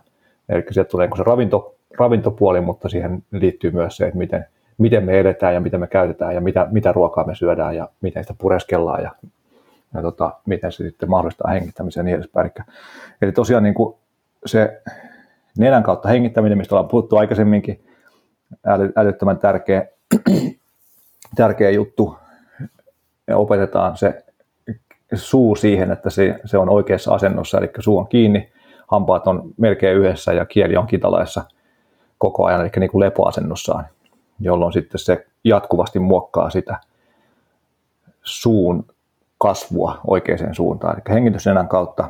Sitten pureskelu, eli pitää oikeasti syödä oikeaa ruokaa, mitä pitää pureskella. Sitä pitää pureskella huolella ja kunnolla, joka sitten saa aikaa vahvat leuat ja, ja, ja sitten, joka taas muokkaa sitten, niin kuin leuan lihakset muokkaa sitä luiden kasvua ja, ja sitä kautta niin kuin saa sen suun kasvamaan semmoiseksi, kun se kuuluu. Eli siis ehkä askel taaksepäin vielä, eli silloin kun meillä on tarpeeksi leveät leuat, yläleuka levenee sen niin kuin kielen käytön ja pureskelun ja nielemisen hengittämisen kautta, alaleuka seuraa mukana, niin silloin meille jää tilaa tuonne nenäonteloihin, ne kasvaa isommiksi, siellä on enemmän tilaa, jolloin me pystytään hengittämään nenän kautta ilman, että se menee, on tukossa tai tulee tarve hengittää suun kautta, jolloin me pystytään yölläkin hengittämään, hengittämään sitten suun kautta, äh, sorry, nenän kautta, ja ei, ei mahdollisesti kärsitä sitten läheskään niin paljon erilaisista yön aikaisista hengitysongelmista, niin kuin vaikka uniapneasta, joka on vain siis yksi tämmöisistä niin kuin hengitykseen liittyvistä asioista, ehkä se jäävuoren huippu siellä. Ja, ja sitä kautta sitten meidän unenlaatu on parempi ja sitä kautta sitten kaikki on parempaa, niin kuin Liver Kingin tenetseistä tai teeseistäkin jo huomattiin, että se uni tulee siellä ykkösenä. Joo. Eli, eli tosiaan nenän kautta hengittely, pureskelu, sitten nieleminen pitää opetella oikein tekemään lapsena, tai, tai jos, ei, jos ei lapsi osaa sitä teke, tehdä oikein, se pitää opettaa, eli että se nielasu tulee sillä tavalla, että, että kieli painaa sinne kitalakeen. Jotkut nielasee sillä tavalla, että kieli painaa eteenpäin, jolloin sitten se kitalajen kasvu ei, ei tule sitä sen nielemisen tapahtumisen kautta. Eli, eli varmaan nieleskellä aika monta kertaa päivässä, ja joka kerta, joka kerta kun se kieli painaa sitten sinne kitalakeen, niin se vähän tavallaan muokkaa sitä leveämmäksi. Sitten nämä on siis sen Jaws-kirjan niin muistiinpanoja mulla. Sitten rinta, rintaruokinta kaksivuotiaaksi asti, silloin iso merkitys leukojen kehittymiseen ja hengitysteiden oikeaan muodostumiseen, kun se niin kun lapsi tekee sitä imu, imua siinä tissillä ja painaa kielellä nänniin sinne kitalakeen, niin se taas tekee sitä samaa juttua kuin nielaseminen ja muut. Eli, eli sitten hampaat mahtuu niin kuin niitä kuuluisi mahtuu, ei ole, ei ole, ei ole tarvetta oikumahoidolle tai ei tarvitse poistaa hampaita.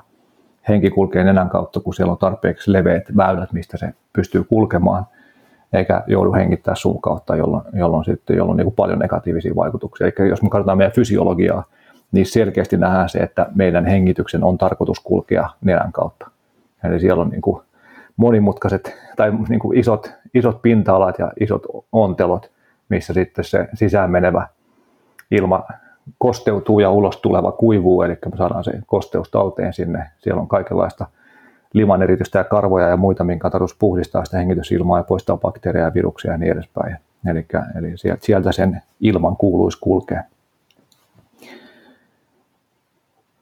Ja sitten yksi tässä modernissa maailmassa ongelmallinen juttu on se, että me eletään sisätiloissa, eli täällä on helposti huono sisäilma, täällä on pölyä, allergisoivia asioita, erilaisia kemikaaleja erittyy huonekaluista ja muualta, joka sitten vaikeuttaa meidän hengittämistä, koska on nenätukossa. Ja, ja se taas sitten lisää sitä riskiä sille, että, että hengitetään suun kautta. Ja yksi sen Jaws-kirjan teeseistä oli se, että meidän pitäisi opetella tämmöinen good oral facial posture, eli niin kuin hyvä suun ja, ja kasvojen asento, mikä, mikä oli se, että on suu kiinni, kieli kitalaessa, hampaat koskee kevyesti toiseen, toisiinsa. Ja, ja niin kuin tämän opettaminen lapsille vauvasta lähtien. Ja siinä oli esimerkkejä se, että esimerkiksi jos, jos rintaruokinnan jälkeen jää, jää tota, huulet auki vauvalla, niin hevy, kellä, hellästi sitten auttaa painaa, painaa niitä kiinni, laittaa ne kiinni niin kuin omilla käsillään. Jos sitten vähän vanhempana syödään, niin suu kiinni pureskellaan ja, ja, ja sitten tosiaan normi oleminen aina suu kiinni ja hengitys nenän kautta.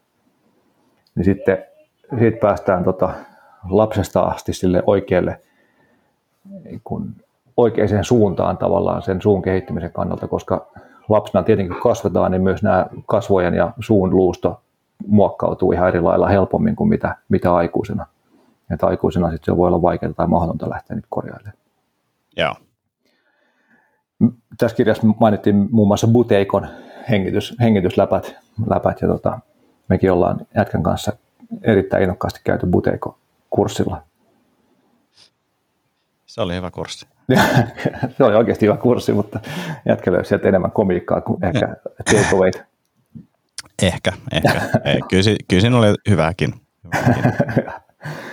Joo, sitten mä jonkun podcastin tähän kuuntelin kanssa, mutta jos tosiaan, tässä on ollut niin paljon yleisön kysymyksiä, niin ei ollut päässyt tähän asiaan pureutumaan tässä näissä aikaisemmissa jaksoissa, mutta, mutta tota, podcastin niin just lasten, oikeastaan lasten ja niin pienten lasten hengitysasioihin liittyen, niin siinä oli joku muistaakseni aussilainen hengityslekuri, joka, joka aika tiukan niin kuin metaforan heitti, mikä varmasti pitää tietenkin paikkansakin, niin siinä oli se, että, että Et se on vähän sama juttu, että jos me kuorsataan tai me hengitetään äänekkäästi, eli kuuluu niin tuhinaa tai korinaa tai muuta kuin hengitetään, niin se on vähän sama juttu kuin joku kuristaisi. Eli se henki ei kulje kunnolla. Mutta mm. kuorsauksesta me ajatellaan sillä, että no ei se nyt niin haittaa, että joku kuorsaa ja kuorsaa ja kuorsaa, että se on niin kuin ihan ok. Mutta jos, jos me mietitään, että joku koko ajan vähän kuristaisi sua, niin siitä me ei ehkä oltaisi sillä, että no se on ihan ok. Että vähän kuristelee aina tuolla vastaantulijoita. Niin. Eli se ei, se ei ole siis ok, että jos hengittää, niin kuin nukkuessa hengitys on äänekästä tai kuorsaa, eli se on niin kuin aina merkki sille, että pitäisi tehdä jotain. Ja myöskin keho kokee sen stressinä, kun se huomaa, että hei, nyt ei kulje happi tarpeeksi hyvin tai ilma ei kulje tarpeeksi hyvin, että, että on stressiä, jotain pitää tehdä. Niin myöskin silloin, kun se tapahtuu unen aikana, ne hengitysongelmat ja siihen liittyy stressi, kehon stressi, niin se ymmärretään, että että se ei sitä unen laatua hirveästi palvele. Niin näihin, näihin oikeastaan sekä tuohon Liver Kingin juttuihin ja Weston A. Priceen, että näihin hengitysjuttuihin liittyen liittyy semmoinen kaveri kuin Steven Lin, joka on myös niin kuin Weston A. Priceen jutuista inspiroitunut, siis hammas, hammaslääkäri, ja kirjoittanut muun muassa Dental Diet-kirjan, löytyy, löytyy Insta, Instasta esimerkiksi.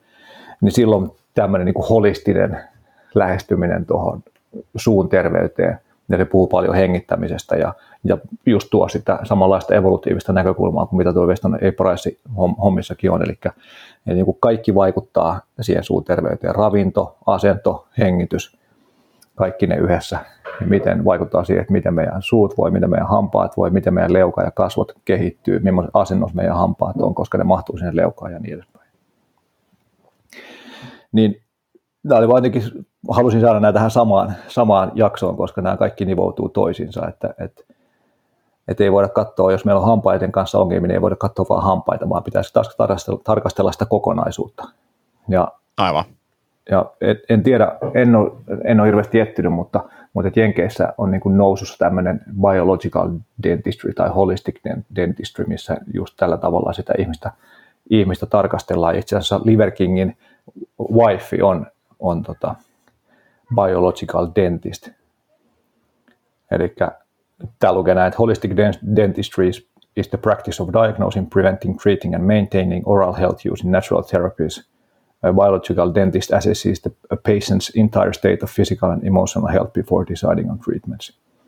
Kuulostaa, kuulostaa mun mielestä järkevältä ja, ja tota, toivottavasti tommosia hammaslääkäreitä myös Suomesta löytyy, että toi Jaws-kirja oli aika lyhyt kuuntelu, ehkä neljä ja puoli tuntia tai jotain, mutta, mutta niin kuin se, tavallaan sillä taustalla, mikä itsellä on, kun just tämä evolutiivinen näkökulma ja lajityypilliset tyypilliset meiningit, kun tarkkailee maailmaa, niin sitten riittää tuommoisen yhden kirjan kuuntelu, missä tavallaan kerrotaan se, että miten sen suun pitäisi kehittyä ja, ja miten, mihin kaikkiin ongelmiin se, ongelmat se ratkaisit, jos se kehittyisi oikein, niin, niin käytännössä niin kuin jäisi tarpeettomaksi yksi kokonainen lääketieteen ala, eli niin oikomahoidot, mikä, mm. mikä, mikä tietenkään ei ole ehkä, ehkä hirveän monen intressi. Tai niin kuin jos, jos laitetaan rahaa niin kuin vaakakuppeihin, niin enemmän on ehkä intressiä siellä, että, että saadaan oikomahoitoja tehdä, koska ne on fyrkkaa tehtäväksi. Mutta, mutta jos me tehtäisiin asioita niin kuin meidän lajityypillisen tyypilliset tarpeet huomioiden, niin, niin voi olla, että ei olisi oikomahoidolle tarvetta ollenkaan.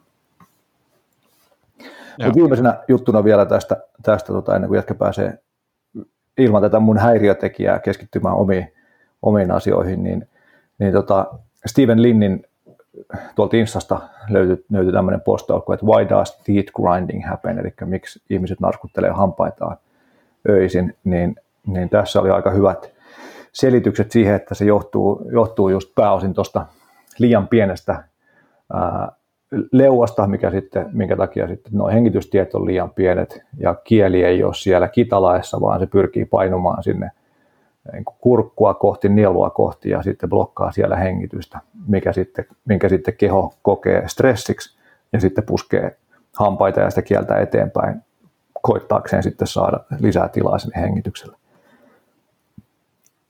Eli mulla on, mulla on siis itsellä aika paljonkin tota, hampaiden narskuttelua öisin ja hommasin siihen kiskot useampi vuosi sitten ja oli niistä kiskoista niin kuin aivan fiiliksissä, että, että ne kyllä vaikutti ihan valtavasti siihen omaan elämään ja ei ollut hampaat kipeät enää aamuisin ja, ja sillain. Mutta sitten kun nämä läpät tässä kuunteli ja tutustui tähän asiaan vähän enemmän ja kuuntelin tuon Jaws-kirjan ja noin pari podcastia, niin oli sillä, että, että ei hitto, että, että jos mä nyt meinaan niin kuin jotenkin pyrkii vaikuttamaan tähän mun suun tilanteeseen ja, ja saada lisää tilaa sinne, sinne niin kuin leukoihin ja hampaisiin ja tuolle kielelle, mitä siis pystyy tekemään aikuisiellä vielä, mutta se voi olla vähän, vähän hitaampaa.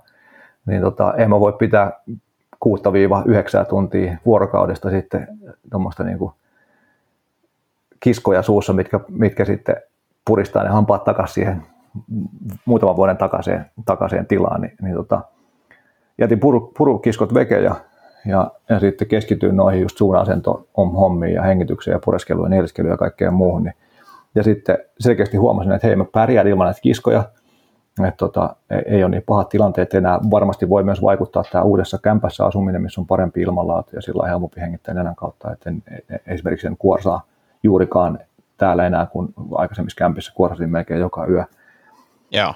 Ja sitten tuli taas joku, joku niinku stressitilanne tai joku vastaava, että mulla ehkä vähän oli enemmän pureskelua ja oli noin hampaat vähän kipeäksi. Mä olin, no ei vitsi, pakko, lähteä, pakko laittaa ne kiskot takaisin, ettei tästä oikein nyt tuu mitään. Niin yhden yön mä olin niiden kanssa, mutta ne puristi niin paljon, että ei, niinku, ei pystynyt olemaan enää niissä, ne ei tuntunut miellyttäviltä. Eli, eli oma johtopäätös ainakin oli se, että, että niinku siinä kolme kuukautta meni ilman niitä kiskoja ja, ja tuo suun good oral facial postureen keskittyen, niin niin jonkunlaista liikettä ja kehittymistä se ilmeisesti oli tapahtunut sitten sillä lailla, että ne kiskot ei enää mahtunut. Okei, okay. Tota, hienoa. Joo, tässä on tämmöinen leuan kasvatusprojekti myös, myös että meneillään, että, että jos pääsisi pikkuhiljaa parempaan niin kuin unihygieniaan myös tuon niin hengityksen kulkemisen kautta, että jos se, jos se auttaisi siihen puoleen myös. No katoin kanssa, että siinä Liver Kingillä oli aikamoinen leuka. Että se, tota... se, se ei voi johtua mistään muusta, kun siitä on hengittänyt oikein. Siitä se johtuu. Siitä se johtuu.